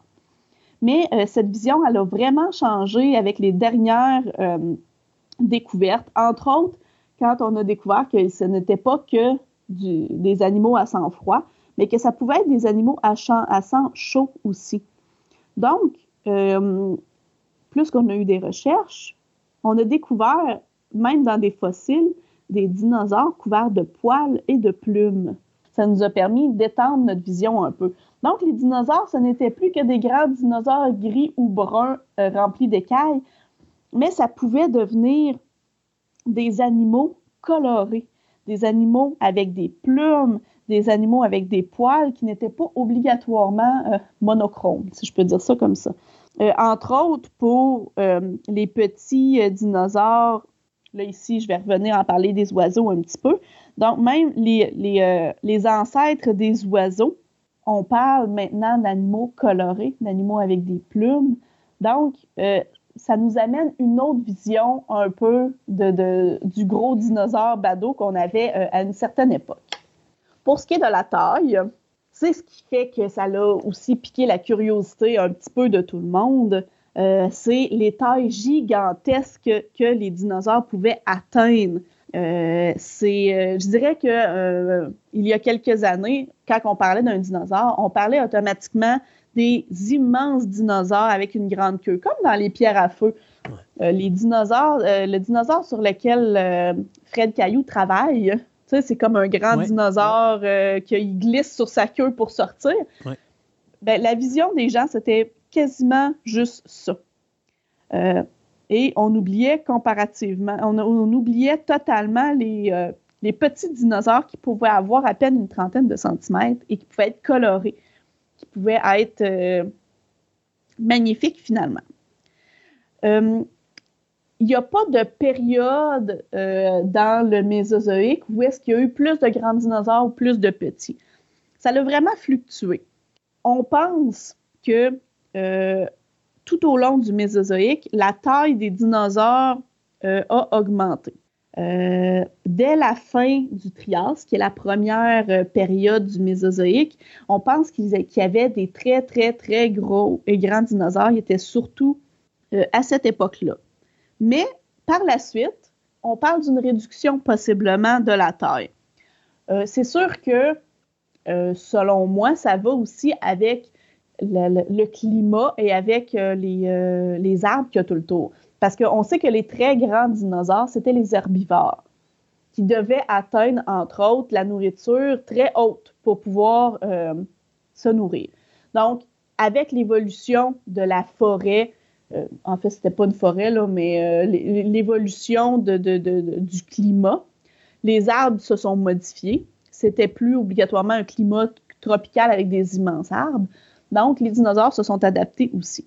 C'est quand même euh, assez intéressant parce que c'est rare qu'on voit qu'il y a euh, une si grande diversité de taille à l'intérieur d'une espèce. Généralement, tu as une tendance, mais tu, pour les dinosaures, oui, on voit qu'il y en a des plus grands qui ont peut-être rapetissé un peu, mais tu avais quand même des immenses dinosaures avec des tout petits.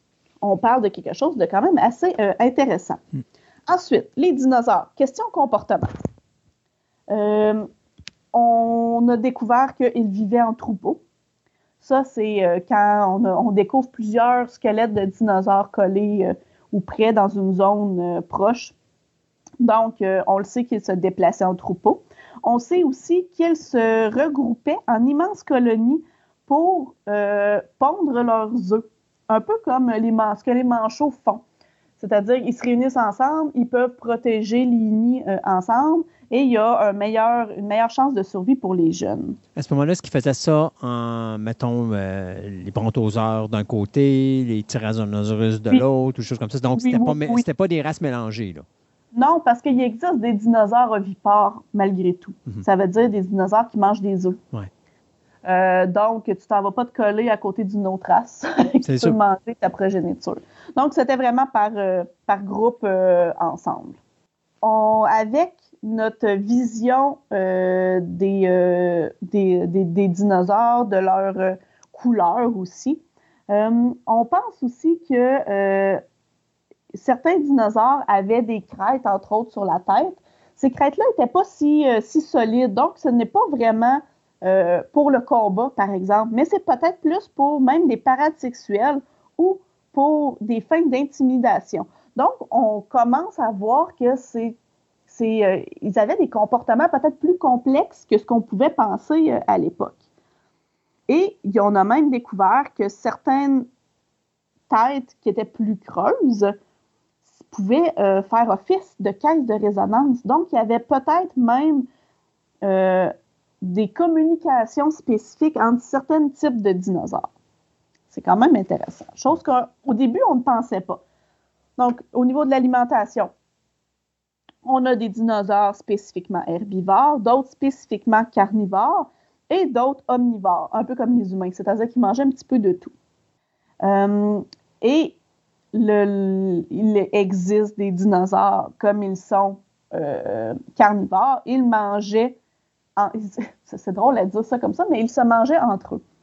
Donc, les dinosaures ne, ne se nourrissaient pas avec la viande de d'autres espèces. Ils pouvaient se nourrir avec de la viande de leur espèce. Donc, euh, on parle d'une certaine forme de cannibalisme.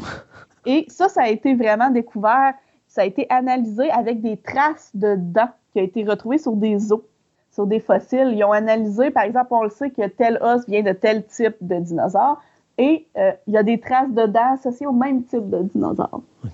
Euh, il y avait des dinosaures fouisseurs qui allaient sous le sol, des dinosaures grimpeurs, euh, et on sait qu'ils se déplaçaient euh, quand même régulièrement pour se nourrir. Euh, aujourd'hui, de nombreuses lignées de dinosaures vivent aux mêmes périodes géologiques que les dinosaures et qui ont été confondues avec des dinosaures. Ça, aujourd'hui, avec, les différentes analyses qu'on fait, on est capable de découvrir ça. Par exemple, les, les fameux ptérodactyles sont plutôt des reptiles volants que des dinosaures. De par, entre autres, les os de leur bassin et les structures osseuses, on peut, euh, on peut maintenant aujourd'hui dire ça. Et il existe d'autres types de dinosaures qui sont peut-être un petit peu moins connus, qui sont les dinosaures, ben, à l'époque on disait des dinosaures marins, mais aujourd'hui ce n'est plus des dinosaures, qui sont bon, les pléiosaures, les, euh, les pliosaures, les oh boy, ça c'est dur à dire, ichthyosaures, euh, qui étaient des reptiles marins, en fait, à l'époque. Et juste comme ça, le pléiosaure était possiblement le, le, le, fameux mythe du monde du Loch Ness est peut-être issu de certains euh, restes de pléiosaures qui auraient pu être découverts. Euh, donc, on parle plutôt de reptiles marins que de, que de dinosaures. Donc, je dirais, dans notre vue euh, de tous les jours, euh, on considère quasiment que tous les animaux qui vivaient à la même époque étaient des dinosaures. Mais plus que les recherches avancent, plus qu'on découvre que non, ce n'étaient pas des dinosaures. Mais euh, d'autres races qui vivaient à la même époque, comme les, bon, les mammifères, comme je disais tantôt, ne peuvent pas être considérés comme des dinosaures. Mais les dinosaures, ils sont disparus. Oui est-ce que les dinosaures ou comment les dinosaures sont disparus alors que d'autres races, eux, ont réussi à survivre et ils sont là aujourd'hui? Là, tu vas nous parler de la fameuse théorie de ce météorite qui s'est écrasé en Australie, qui a fait le, ce qu'on appelle le Wolf Creek, qui aurait été euh, à l'origine de la disparition de la race des dinosaures. Euh, oui, je vais te parler d'un impact cosmique, d'un astéroïde, mhm. euh, mais ce n'est pas euh, celui en Australie qui aurait probablement causé la, la, disparition des dinosaures, mais il serait plutôt en Amérique. OK. Mais dans le. il s'appelle le cratère de Chicxulub. il y a comme un C avec un X collé, c'est assez bizarre à dire. Chicxulub. OK. Euh, qui serait possiblement le déclencheur de l'extinction des dinosaures. Par contre, ce n'est pas le seul. Et c'est un peu ça que, que, je veux euh, expliquer. Euh, juste pour vous dire, là, le, fameux cratère de Chicxulub, c'est environ, c'est à environ 3000 km au nord-ouest de la Chicxulub, qui, qui est dans, euh, dans le Dakota du Nord. Donc, on parle euh, aux États-Unis, en Amérique. Et ils ont découvert que ce serait possiblement lui, euh, avec les, les, différentes découvertes de. s'il y a un impact d'un astéroïde, ça va créer des tsunamis et ça va amener de, de, de, la terre, ça va amener des débris qui vont aller sur le sol et qui vont euh, pouvoir être découverts par la suite.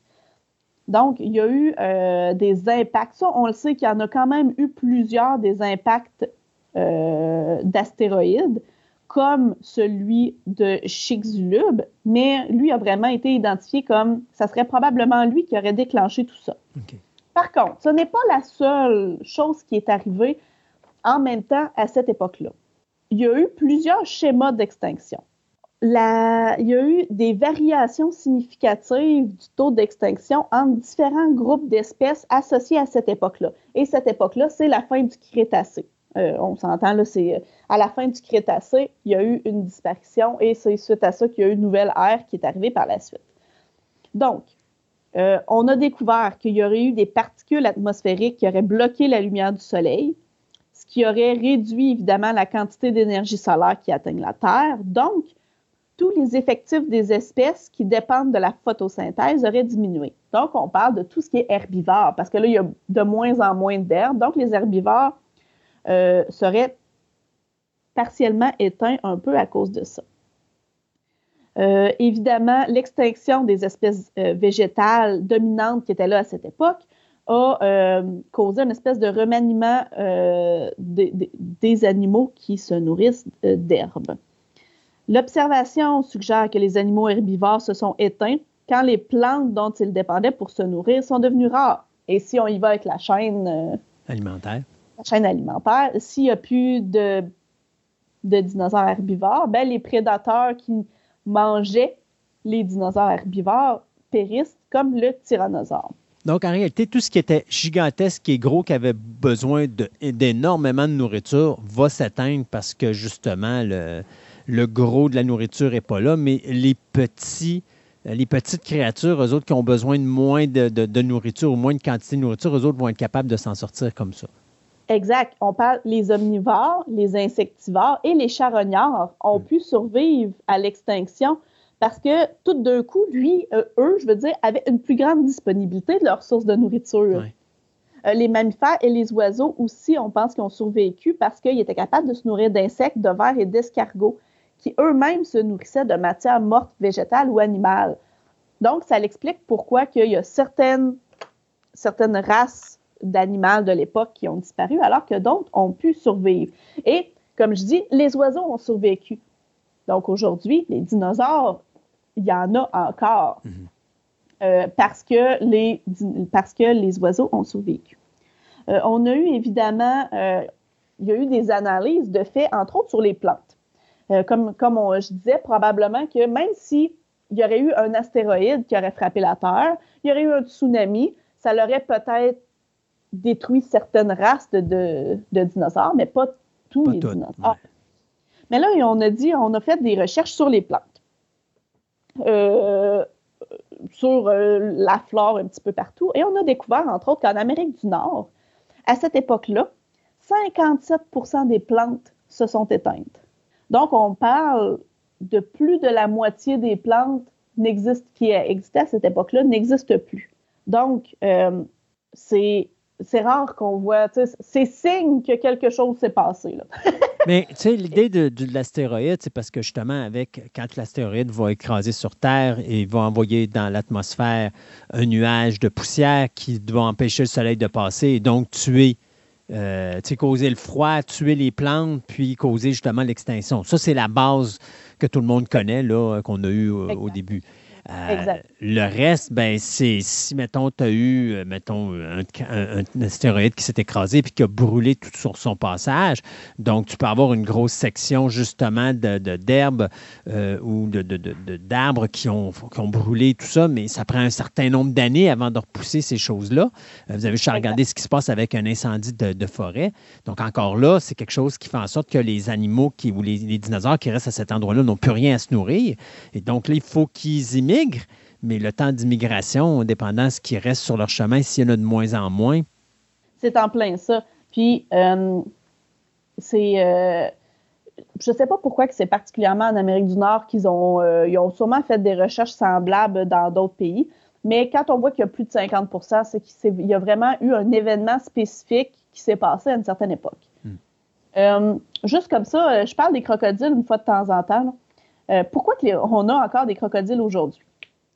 Euh, parce que les crocodiles, bon, ne sont pas euh, considérés comme des dinosaures, c'est des reptiles. Donc, en fait, ce qu'on a découvert, c'est que tous les animaux, ou presque, qui avaient une, certaine niche aquatique, donc qui pouvaient rester dans l'eau, et qui avaient une capacité à creuser pour se protéger de ce qui se passait dans l'atmosphère, euh, ça l'a vraiment fait que ça, leur a donné des chances additionnelles de pouvoir passer au travers de la période d'extinction. Comme ils pouvaient se nourrir dans l'eau. Un peu comme ben, les oiseaux, comme j'expliquais tantôt, parce qu'ils pouvaient se nourrir d'insectes, de poissons, euh, ça leur a permis de survivre. Et les oiseaux sont les seuls survivants des dinosaures. J'aime ça le répéter parce qu'on en voit tous les jours. Donc, la tortue n'est pas un dinosaure? Non. Parce que la tortue euh, pond des œufs? C'est un reptile, je pense. Oui, c'est un reptile, c'est sûr. Mais tu comprends qu'il y a, avec le fait qu'ils pondent des œufs, il y a une phase de dinosaure, veut, veut pas. J'ai rien contre les oh, tortues, mais écoute. oui, ah non, je suis d'accord.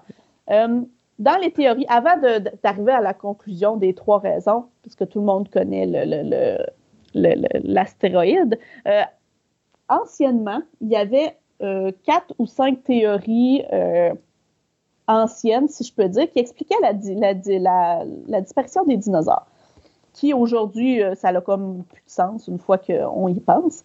Bon, première raison, les, dinosaures ont été éliminés par la sélection naturelle. Pourquoi est-ce que la sélection naturelle aurait fait qu'une race au complet disparaît dans une période très courte en temps? C'est comme pas logique. Si ça s'était fait sur des centaines de milliers d'années, OK, mais sur euh, quelques années, donc ça ne se fait pas. Ensuite, ils ont dit Ah, ben c'est parce que les nids de dinosaures euh, ont été détruits par les mammifères mangeurs d'œufs. Ben, euh, je peux te jurer que les dinosaures auraient probablement changé leur façon de faire si. Euh, tu peux pas amener à l'extinction d'une race en disant que les mammifères mangeurs d'œufs ont détruit tous les nids de dinosaures.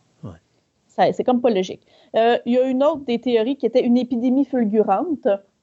Ça, ça l'aurait pu, oui, euh, nouvelle bactérie qui se développe qui, euh, qui touche particulièrement les dinosaures, ça l'aurait pu, mais il n'y a rien dans les recherches qui nous a amenés vers là.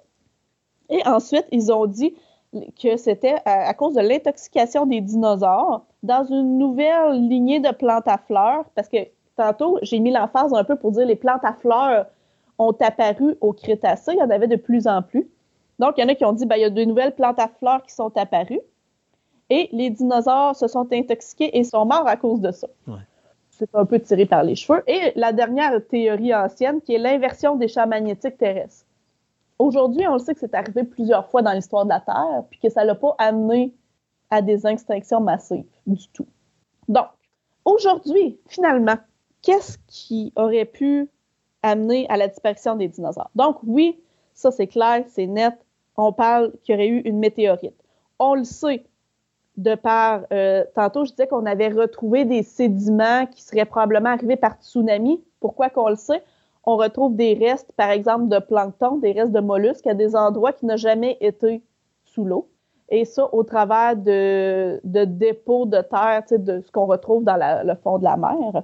Et aussi parce qu'on a découvert un, taux anormal d'iridium. L'iridium est excessivement rare sur la Terre.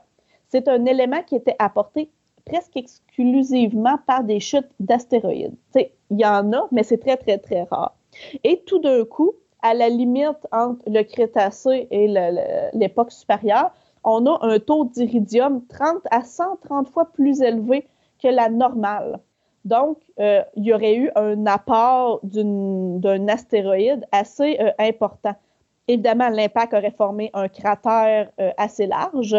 La conséquence d'un tel impact, on parle d'un nuage de, poussière qui aurait bloqué la lumière du Soleil.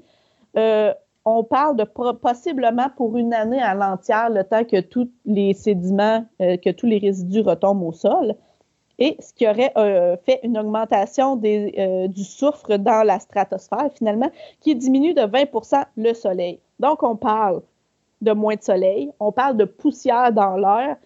Euh, tout ça fait que ça va amener automatiquement à la disparition de certains types de végétaux. Donc, l'air glaciaire. entre autres, oui, ça pourrait amener ça parce que ça va comme il y a moins de soleil qui rentre, euh, ça devient plus froid.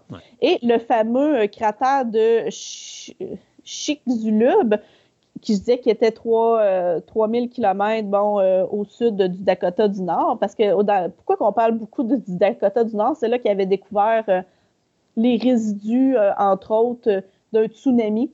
Et c'est cet endroit-là où est-ce que le cratère aurait été découvert. C'est, bon, quand je parle du Mexique avec la côte du Yucatan, on voit que ça forme un petit rond. Il y a comme des baies dans cet endroit-là. Bien ça, ça serait le fameux cratère. Exactement.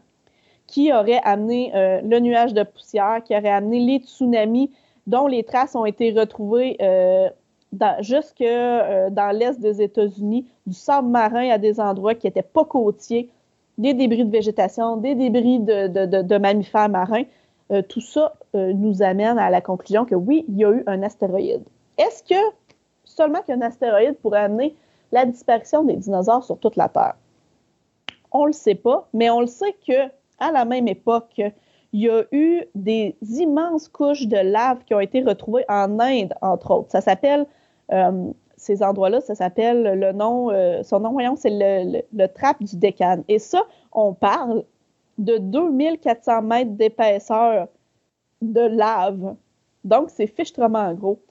Euh, on le sait qu'à cette époque-là, à la même époque où que l'astéroïde est tombé, on a eu des énormes éruptions volcaniques sur une période de 800 000 ans. Donc, est-ce que l'astéroïde a causé euh, euh, ces éruptions volcaniques-là ou si les éruptions volcaniques étaient déjà là quand l'astéroïde est arrivé, ça, on ne peut pas le dire parce qu'évidemment, on n'a pas de date exacte. parce qu'on parle que ça s'est passé il y a quand même plusieurs millions d'années. Et finalement, ce qu'on a découvert, on a découvert que le niveau des mers s'est abaissé à la fin du Crétacé. Et une baisse du niveau de la mer, ça, réduit euh, euh, le, plateau continental, c'est-à-dire euh, la limite entre euh, où la mer touche le, continent et le petit plateau qu'il y a par la suite. À cet endroit-là, il y a beaucoup, beaucoup d'espèces marines que, par exemple, certains dinosaures pouvaient même aller pêcher, en parenthèse, aller chercher, si je peux dire. Et juste cet élément-là peut avoir causé aussi une extinction de masse, mais au niveau des dinosaures marins, au niveau de ceux qui étaient dans l'eau.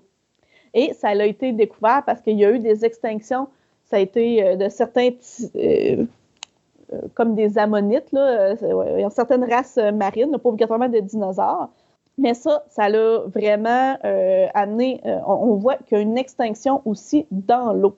Donc, l'extinction dans l'eau des, des, des, différentes races n'a pas obligatoirement un lien avec l'impact de l'astéroïde ou avec les éruptions volcaniques.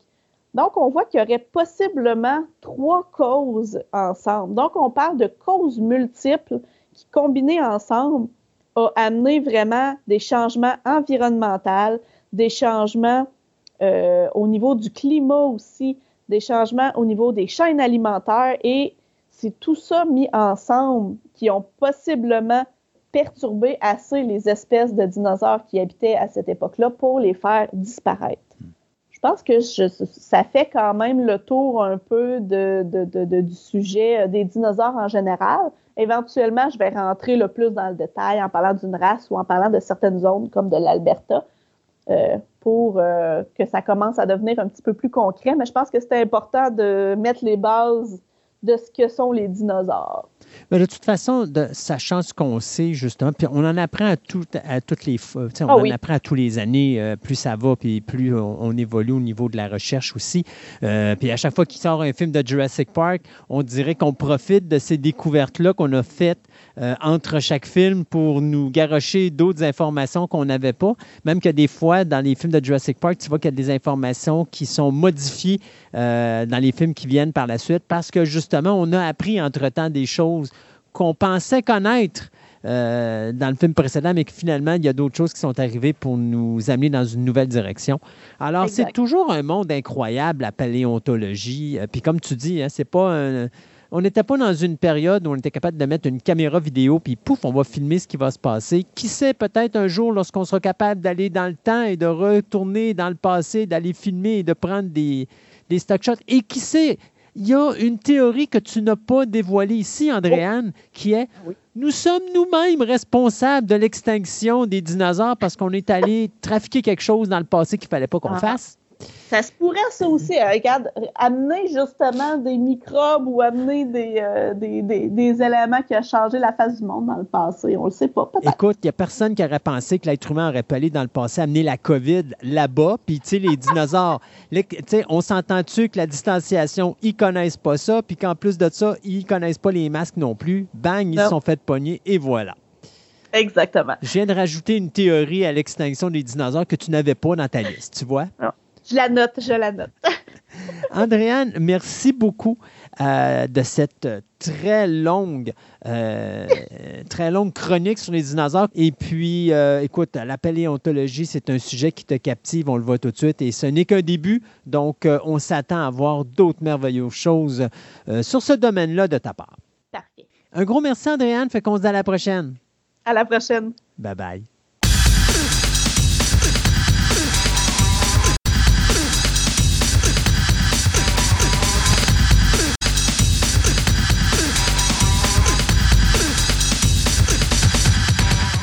Cette table ronde vous est présentée par TPM OB Collection, la boutique idéale pour nourrir toutes vos passions. Que ce soit pour des cartes de sport, des timbres, de la monnaie, des casse-têtes, des jeux de société, du comic book, des die ou même de la figurine, voici la place rêvée pour vous, collectionneurs aguerris.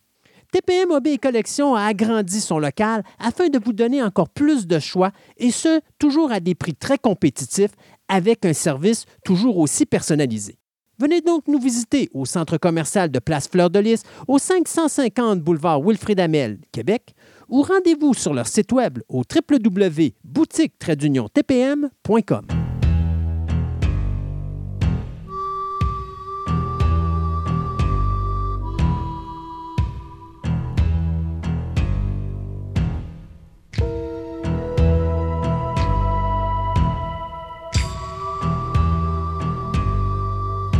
Et pour les euh, renouvellements et les cancellations, bien, on vous l'a dit tantôt, NBC confirme Magnum PI pour une cinquième et sixième saison de 10 épisodes chacune. Donc ça, c'est réglé comme dossier. Mais du côté de HBO, on vient de canceller après une saison la série télé de Time Traveler's Wife. Euh, en plus, c'est plate parce que ça finit au moment où il se marie, je pense, à la fin de la première saison. Fait qu'on aurait eu assez probablement de contenu pour faire en moins une autre saison. On aurait pu se forcer, mais il faut croire que les codes d'écoute. Je sais que les critiques étaient très mauvaises dessus le show. Là. Ah, dommage, ça s'arrêtait. J'avais beaucoup aimé le film. Ouais. Euh, moi aussi. Euh, mais c'est un, un, concept qui est très difficile. Hein? Euh, oui. C'est très difficile à développer, autant pour le cinéma. C'est quelque chose qui se fait bien en littérature, mais c'est pas quelque chose qui va sortir exceptionnellement bien sur visuel. donc, déjà, quand j'ai vu la série télé, je m'étais dit, OK, si c'est un limited series, ça peut passer. Mais là, de faire une série télé là-dessus, à un moment donné, ça va devenir redondant. Il faut croire que ça a été redondant plus vite que prévu. Paramount Plus vient de canceller sa série anthologique Why Women Kill. Après deux saisons, ce qui est amusant avec cette nouvelle-là, c'est que Paramount Plus, en décembre, nous avait confirmé qu'il allait avoir une troisième saison. Puis finalement, il faut croire que les codes d'écoute de la deuxième saison ont tellement été mauvaises qu'on a finalement décidé de canceller après la saison 2. Donc, il n'y aura pas de troisième saison de Why Women Kill. Peacock vient de foutre au vidange son projet de série Field of Dreams. Ça, c'est désolant. J'aurais aimé ça voir ça. Euh, le CW, lui, vient de canceller son spin-off de sa série populaire Nancy Drew. C'était Tom Swift après une saison. Fox vient de nous annoncer que sa série d'animation Duncanville se terminera après sa troisième saison. Et FX vient de donner un renouvellement pour une deuxième saison à la série The Old Man qui met en vedette Jeff Bridges. J'ai vu quelques extraits. Jeff Bridges est au sommet de sa forme pour un gars qui est atteint d'un cancer. Ça paraît pas tout.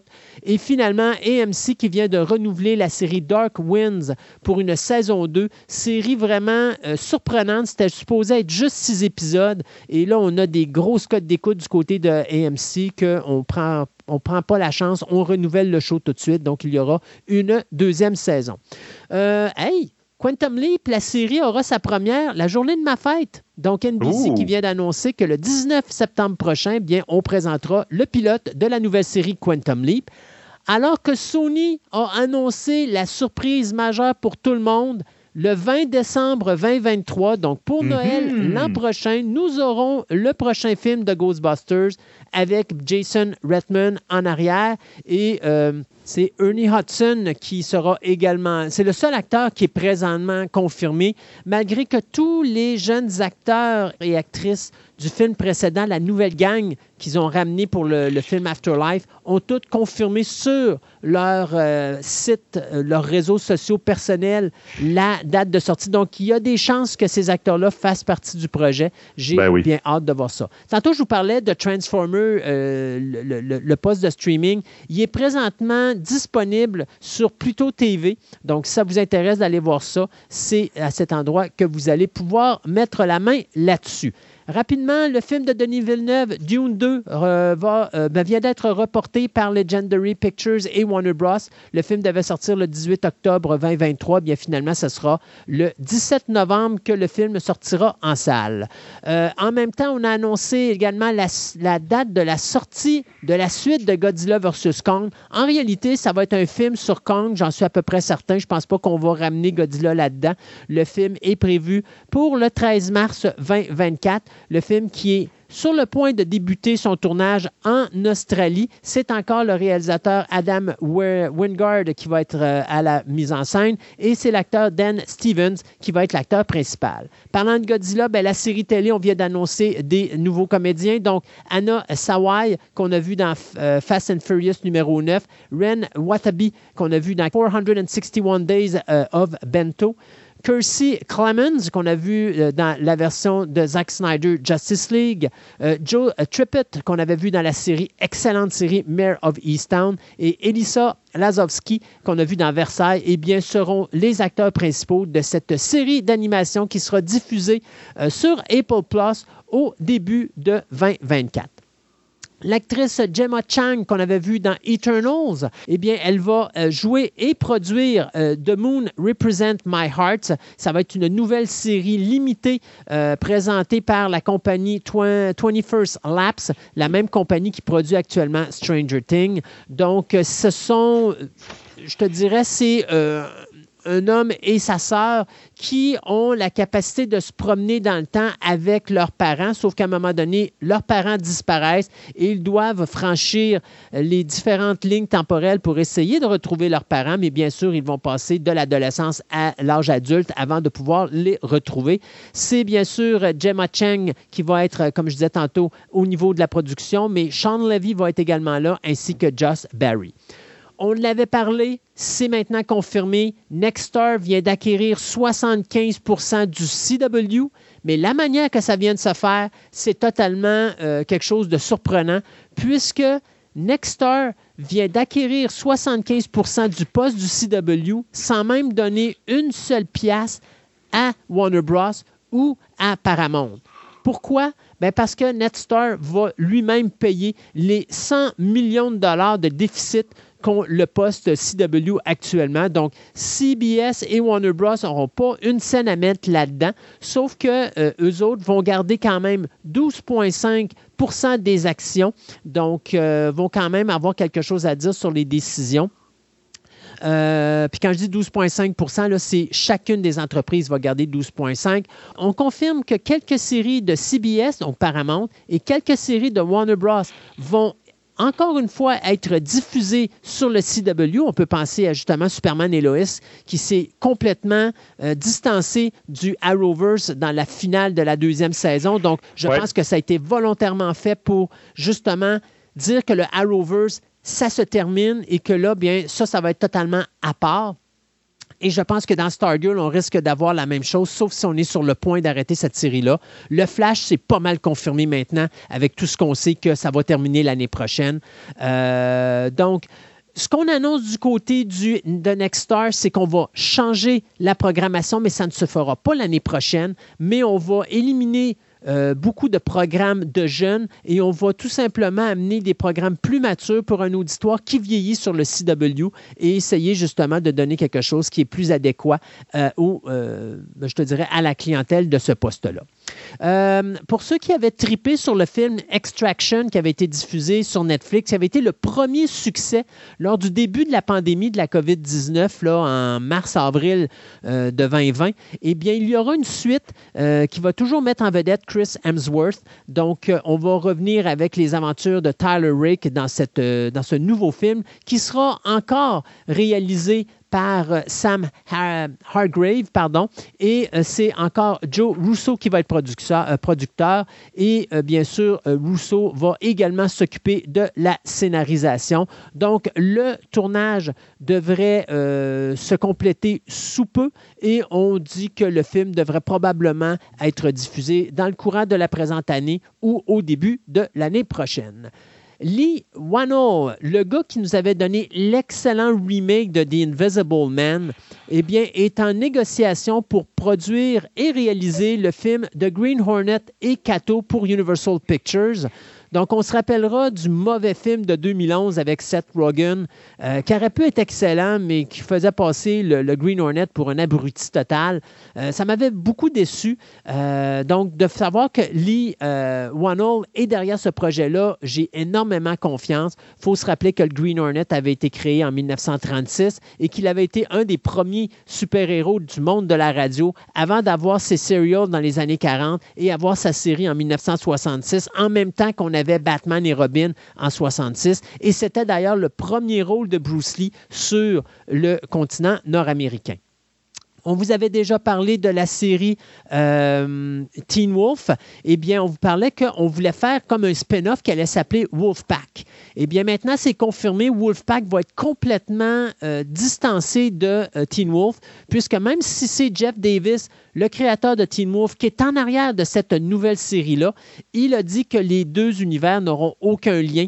Wolfpack qui va être basé, bien sûr, sur la série de livres de Edo Van Belkom. Et on a annoncé les quatre acteurs principaux, soit Harmony Jackson, Bella Shepard, Chloe Ross Robertson et finalement Tyler Lawrence Gray. Donc, c'est quelque chose qui devrait être diffusé plus tard, vers la fin de la présente année, sur les ondes de Paramount. Donc, Wolfpack, ça s'en vient sous peu. J'ai deux petites news très, très rapides. Euh, on a le, pour le moment, on a une date du 12 avril 2024 pour le dessin animé sur Love of the Ring, qui n'a aucun rapport avec la série que euh, euh série télé Amazon, sur, sur, Amazon qui vont sortir.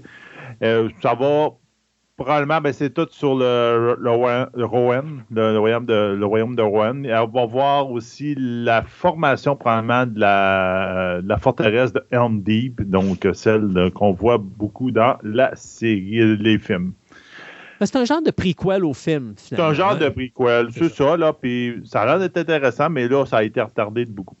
Euh, puis pour les intéressés, ben, il y a plus de cinq ans, on avait euh, Jared Leto qui avait été euh, attaché un peu avec Disney par rapport à une suite à Tron. Mais tout dernièrement, Jared Leto, il a, justement, quand il faisait la promotion du très mauvais Morbius, il a parlé justement, il dit, garde, il dit, je suis un gros fan de Tron, je suis avec un très bon partenaire de Disney, on a plein de monde, on est en train de brasser des idées et ça s'en vient de plus en plus proche. Peut-être quelque chose qui va arriver plus tôt que tard. Donc, pas de nouvelles, bonne nouvelle. En tout cas, il y a quelque chose qui se développe encore dans l'univers de Tron que je trouve que Disney a abandonné beaucoup trop vite après l'avoir euh, ressuscité des, euh, morts.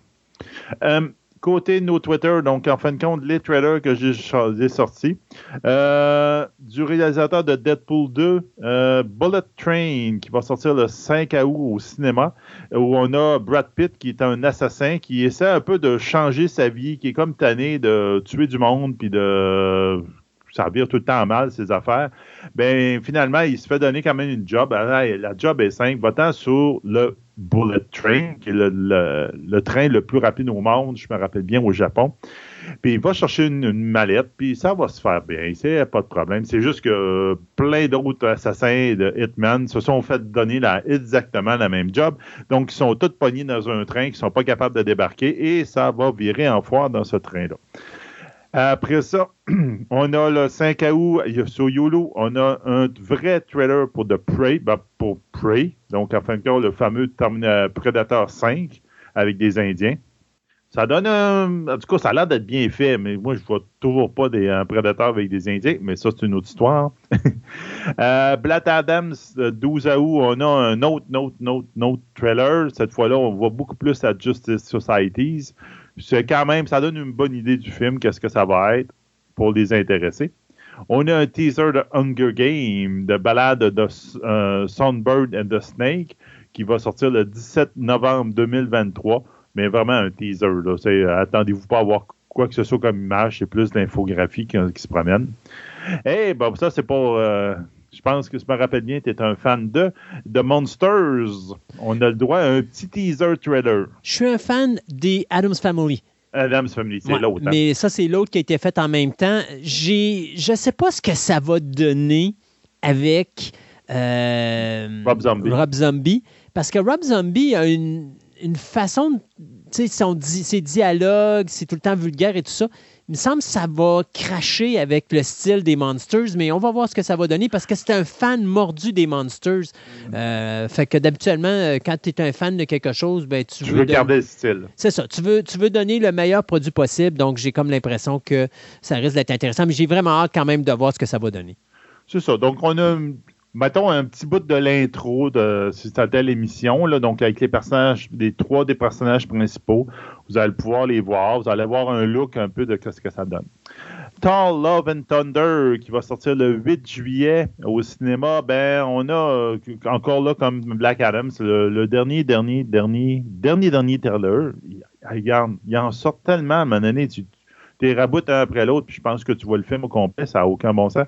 Où on voit encore Jane Foster un petit peu mieux, donc au moins, c'est intéressant pour ça.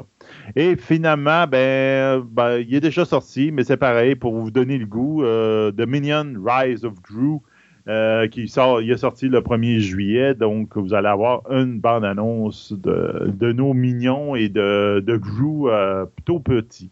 C'est là qu'on va voir si la débandade de Lightyear était vraiment dû à un produit qui n'a pas intéressé les gens ou si vraiment les parents ne prennent pas la chance avec la, ressurgence de la COVID puis qu'ils ne veulent pas amener leurs enfants au cinéma. Parce que ça n'a pas marché au cinéma très bien, mais tout le monde a, il praise, qu'ils disent que c'est super bon. Oui, mais regarde, il a fait 50 millions son premier, euh, sa première euh. semaine, ben, son premier week-end. Il a fait 17 millions son deuxième week-end. Euh, tu connais Pixar, puis tu sais qu'habituellement, c'est pas le genre de box-office qu'on est habitué de voir de Pixar, donc il a, vraiment, il a vraiment planté. Mais, Il y a quelque chose qui a accroché là, je sais pas c'est quoi. ça. là. Puis, tu sais, je regarde, on se base beaucoup sur ce que Sonic 2 avait fait. Sonic avait ramassé 70 millions pendant son premier week-end. Donc, pour, pour, Sony, pour Disney, c'était un échec. Et Ben euh, oui. de voir justement comment va se passer euh, justement les Mignons, parce que si les Mignons, c'est ce qu'on base. là. On se dit que le film, avec le 4 de juillet, c'est le gros week-end américain. On s'attend à aller chercher un 70-80 millions comme Sonic. Ben, s'il se, pète- il se pète la, la marboulette, on va comprendre que là, c'est la, la, la COVID qui fait en sorte que les parents n'amènent pas leurs enfants au cinéma. Sinon, ben, s'il fait un boom, ben là, il faudra savoir du côté de Disney, peut-être évaluer à est-ce que le fait qu'on ait mis les films de Pixar euh, pendant les trois dernières sorties de films, ça a brisé le momentum de Pixar au point que là, on vient de tuer sa vache à lait? Ou est-ce que. parce que ça, c'est une autre affaire aussi. Les gens disent Waouh, Pixar, mon Dieu, c'est habituellement c'est des films pour les streaming, euh, c'est plus des films pour les grands écrans. Ça peut, ça peut faire en sorte que les parents disent Ouais, ben peut-être que la qualité de film est plus là, donc peut-être qu'on n'ira pas voir le film. Tu sais, ça, ça joue aussi beaucoup. Alors, oui, les codes d'écoute, les mais tu sais, c'est du Pixar. Les Pixar font jamais un mauvais produit. Alors, ça me surprend pas de Non. voir que les critiques sont très bonnes. Mais il se Et passe de le quoi monde présentement? Le monde ne sont pas là. Il y a une raison et il faut trouver c'est quoi cette raison-là parce que, euh, écoute, c'est 200 millions de dollars qu'on donne à Pixar à chaque fois qu'ils font un film. C'est pas de la petite argent. Alors, moi, je continue à dire que des gros budgets comme ça de 200, 300 millions, il va falloir oublier ça. Là, ça ne marchera plus au cinéma. Il n'y a que des petites exceptions. Les exceptions étant Top Gun, euh, étant euh, des films de dinosaures à date et ou des films de super-héros. en dehors de ça, Mm. tout le reste, ça crache. Alors, il faudra voir. euh, Il y, a- il y a une grosse étude là, qui s'en vient dans le domaine Ouais. du cinéma avec la COVID. Et je pense qu'avec l'univers des, des streamings aussi. euh, Hey, je te fais un aparté. Là, je dérive ailleurs, mais c'est pas grave. Tu vas voir où est-ce que je m'en vais avec mes grosses bottines. Euh, avec le streaming, télé-streaming, on voit des, des séries comme euh, genre Obi-Wan. Je vais prendre le- le- les séries de Disney pour voir Obi-Wan. Tu sais, les épisodes, on est loin du 45 minutes. Tu sais, on tombe dans des épisodes, de des fois, ça peut même descendre en bas du 45 minutes. Des fois, ça va aller vers le 1 heure, puis tout. c'est pas stable. Mais il n'y a personne qui en profite, OK, de ça. Et là, je, la troisième saison des Orville est sortie, est, ben, est en train d'être sortie. Ils sortent des épisodes au fur et à mesure, là, une fois par semaine. Et eux autres, avec comme ils ont, ils ont shifté de- à Yulu, les épisodes sont à peu près une heure et quart. OK. Et quelle utilisation intelligente de ce format-là. Comment prendre une histoire et ne pas avoir de se, se sortir du carcan du 5 minutes solution à la fin du 45 minutes? Ouais. C'est wow! Ils arrivent à faire un épisode qui se tient, ils prennent le temps de développer leur histoire, ils prennent le temps, puis là, tu arrives à la fin, tu fais ben, j'ai eu une très belle histoire, bien emmenée, puis qui se tient sur son contenu.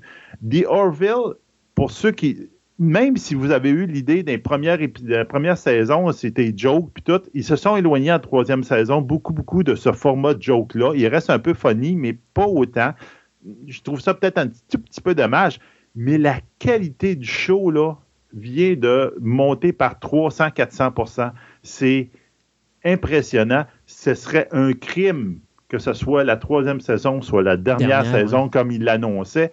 C'est quasiment impensable. Mais si au moins ça termine comme ça et ils prennent le temps de faire la saison comme ils prennent le temps de faire chacun de leurs épisodes jusqu'à date, ils vont faire une super finale. Ouais. C'est comme je disais à bien du monde, c'est le Star Trek qu'on s'attend d'avoir depuis longtemps, même si Strange New World arrive à faire quelque chose finalement qui a de l'allure par rapport à Discovery puis Picard, mais Orville arrive à faire quelque chose de parfait quasiment. C'est vraiment bon. là. Allez voir The Orville, surtout si vous avez, euh, même si vous n'avez pas écouté les, les premières saisons, vous pouvez quand même embarquer dans la, la dernière. Vous ne comprendrez pas toutes les références, mais ils font de la bonne science-fiction et de la bonne histoire.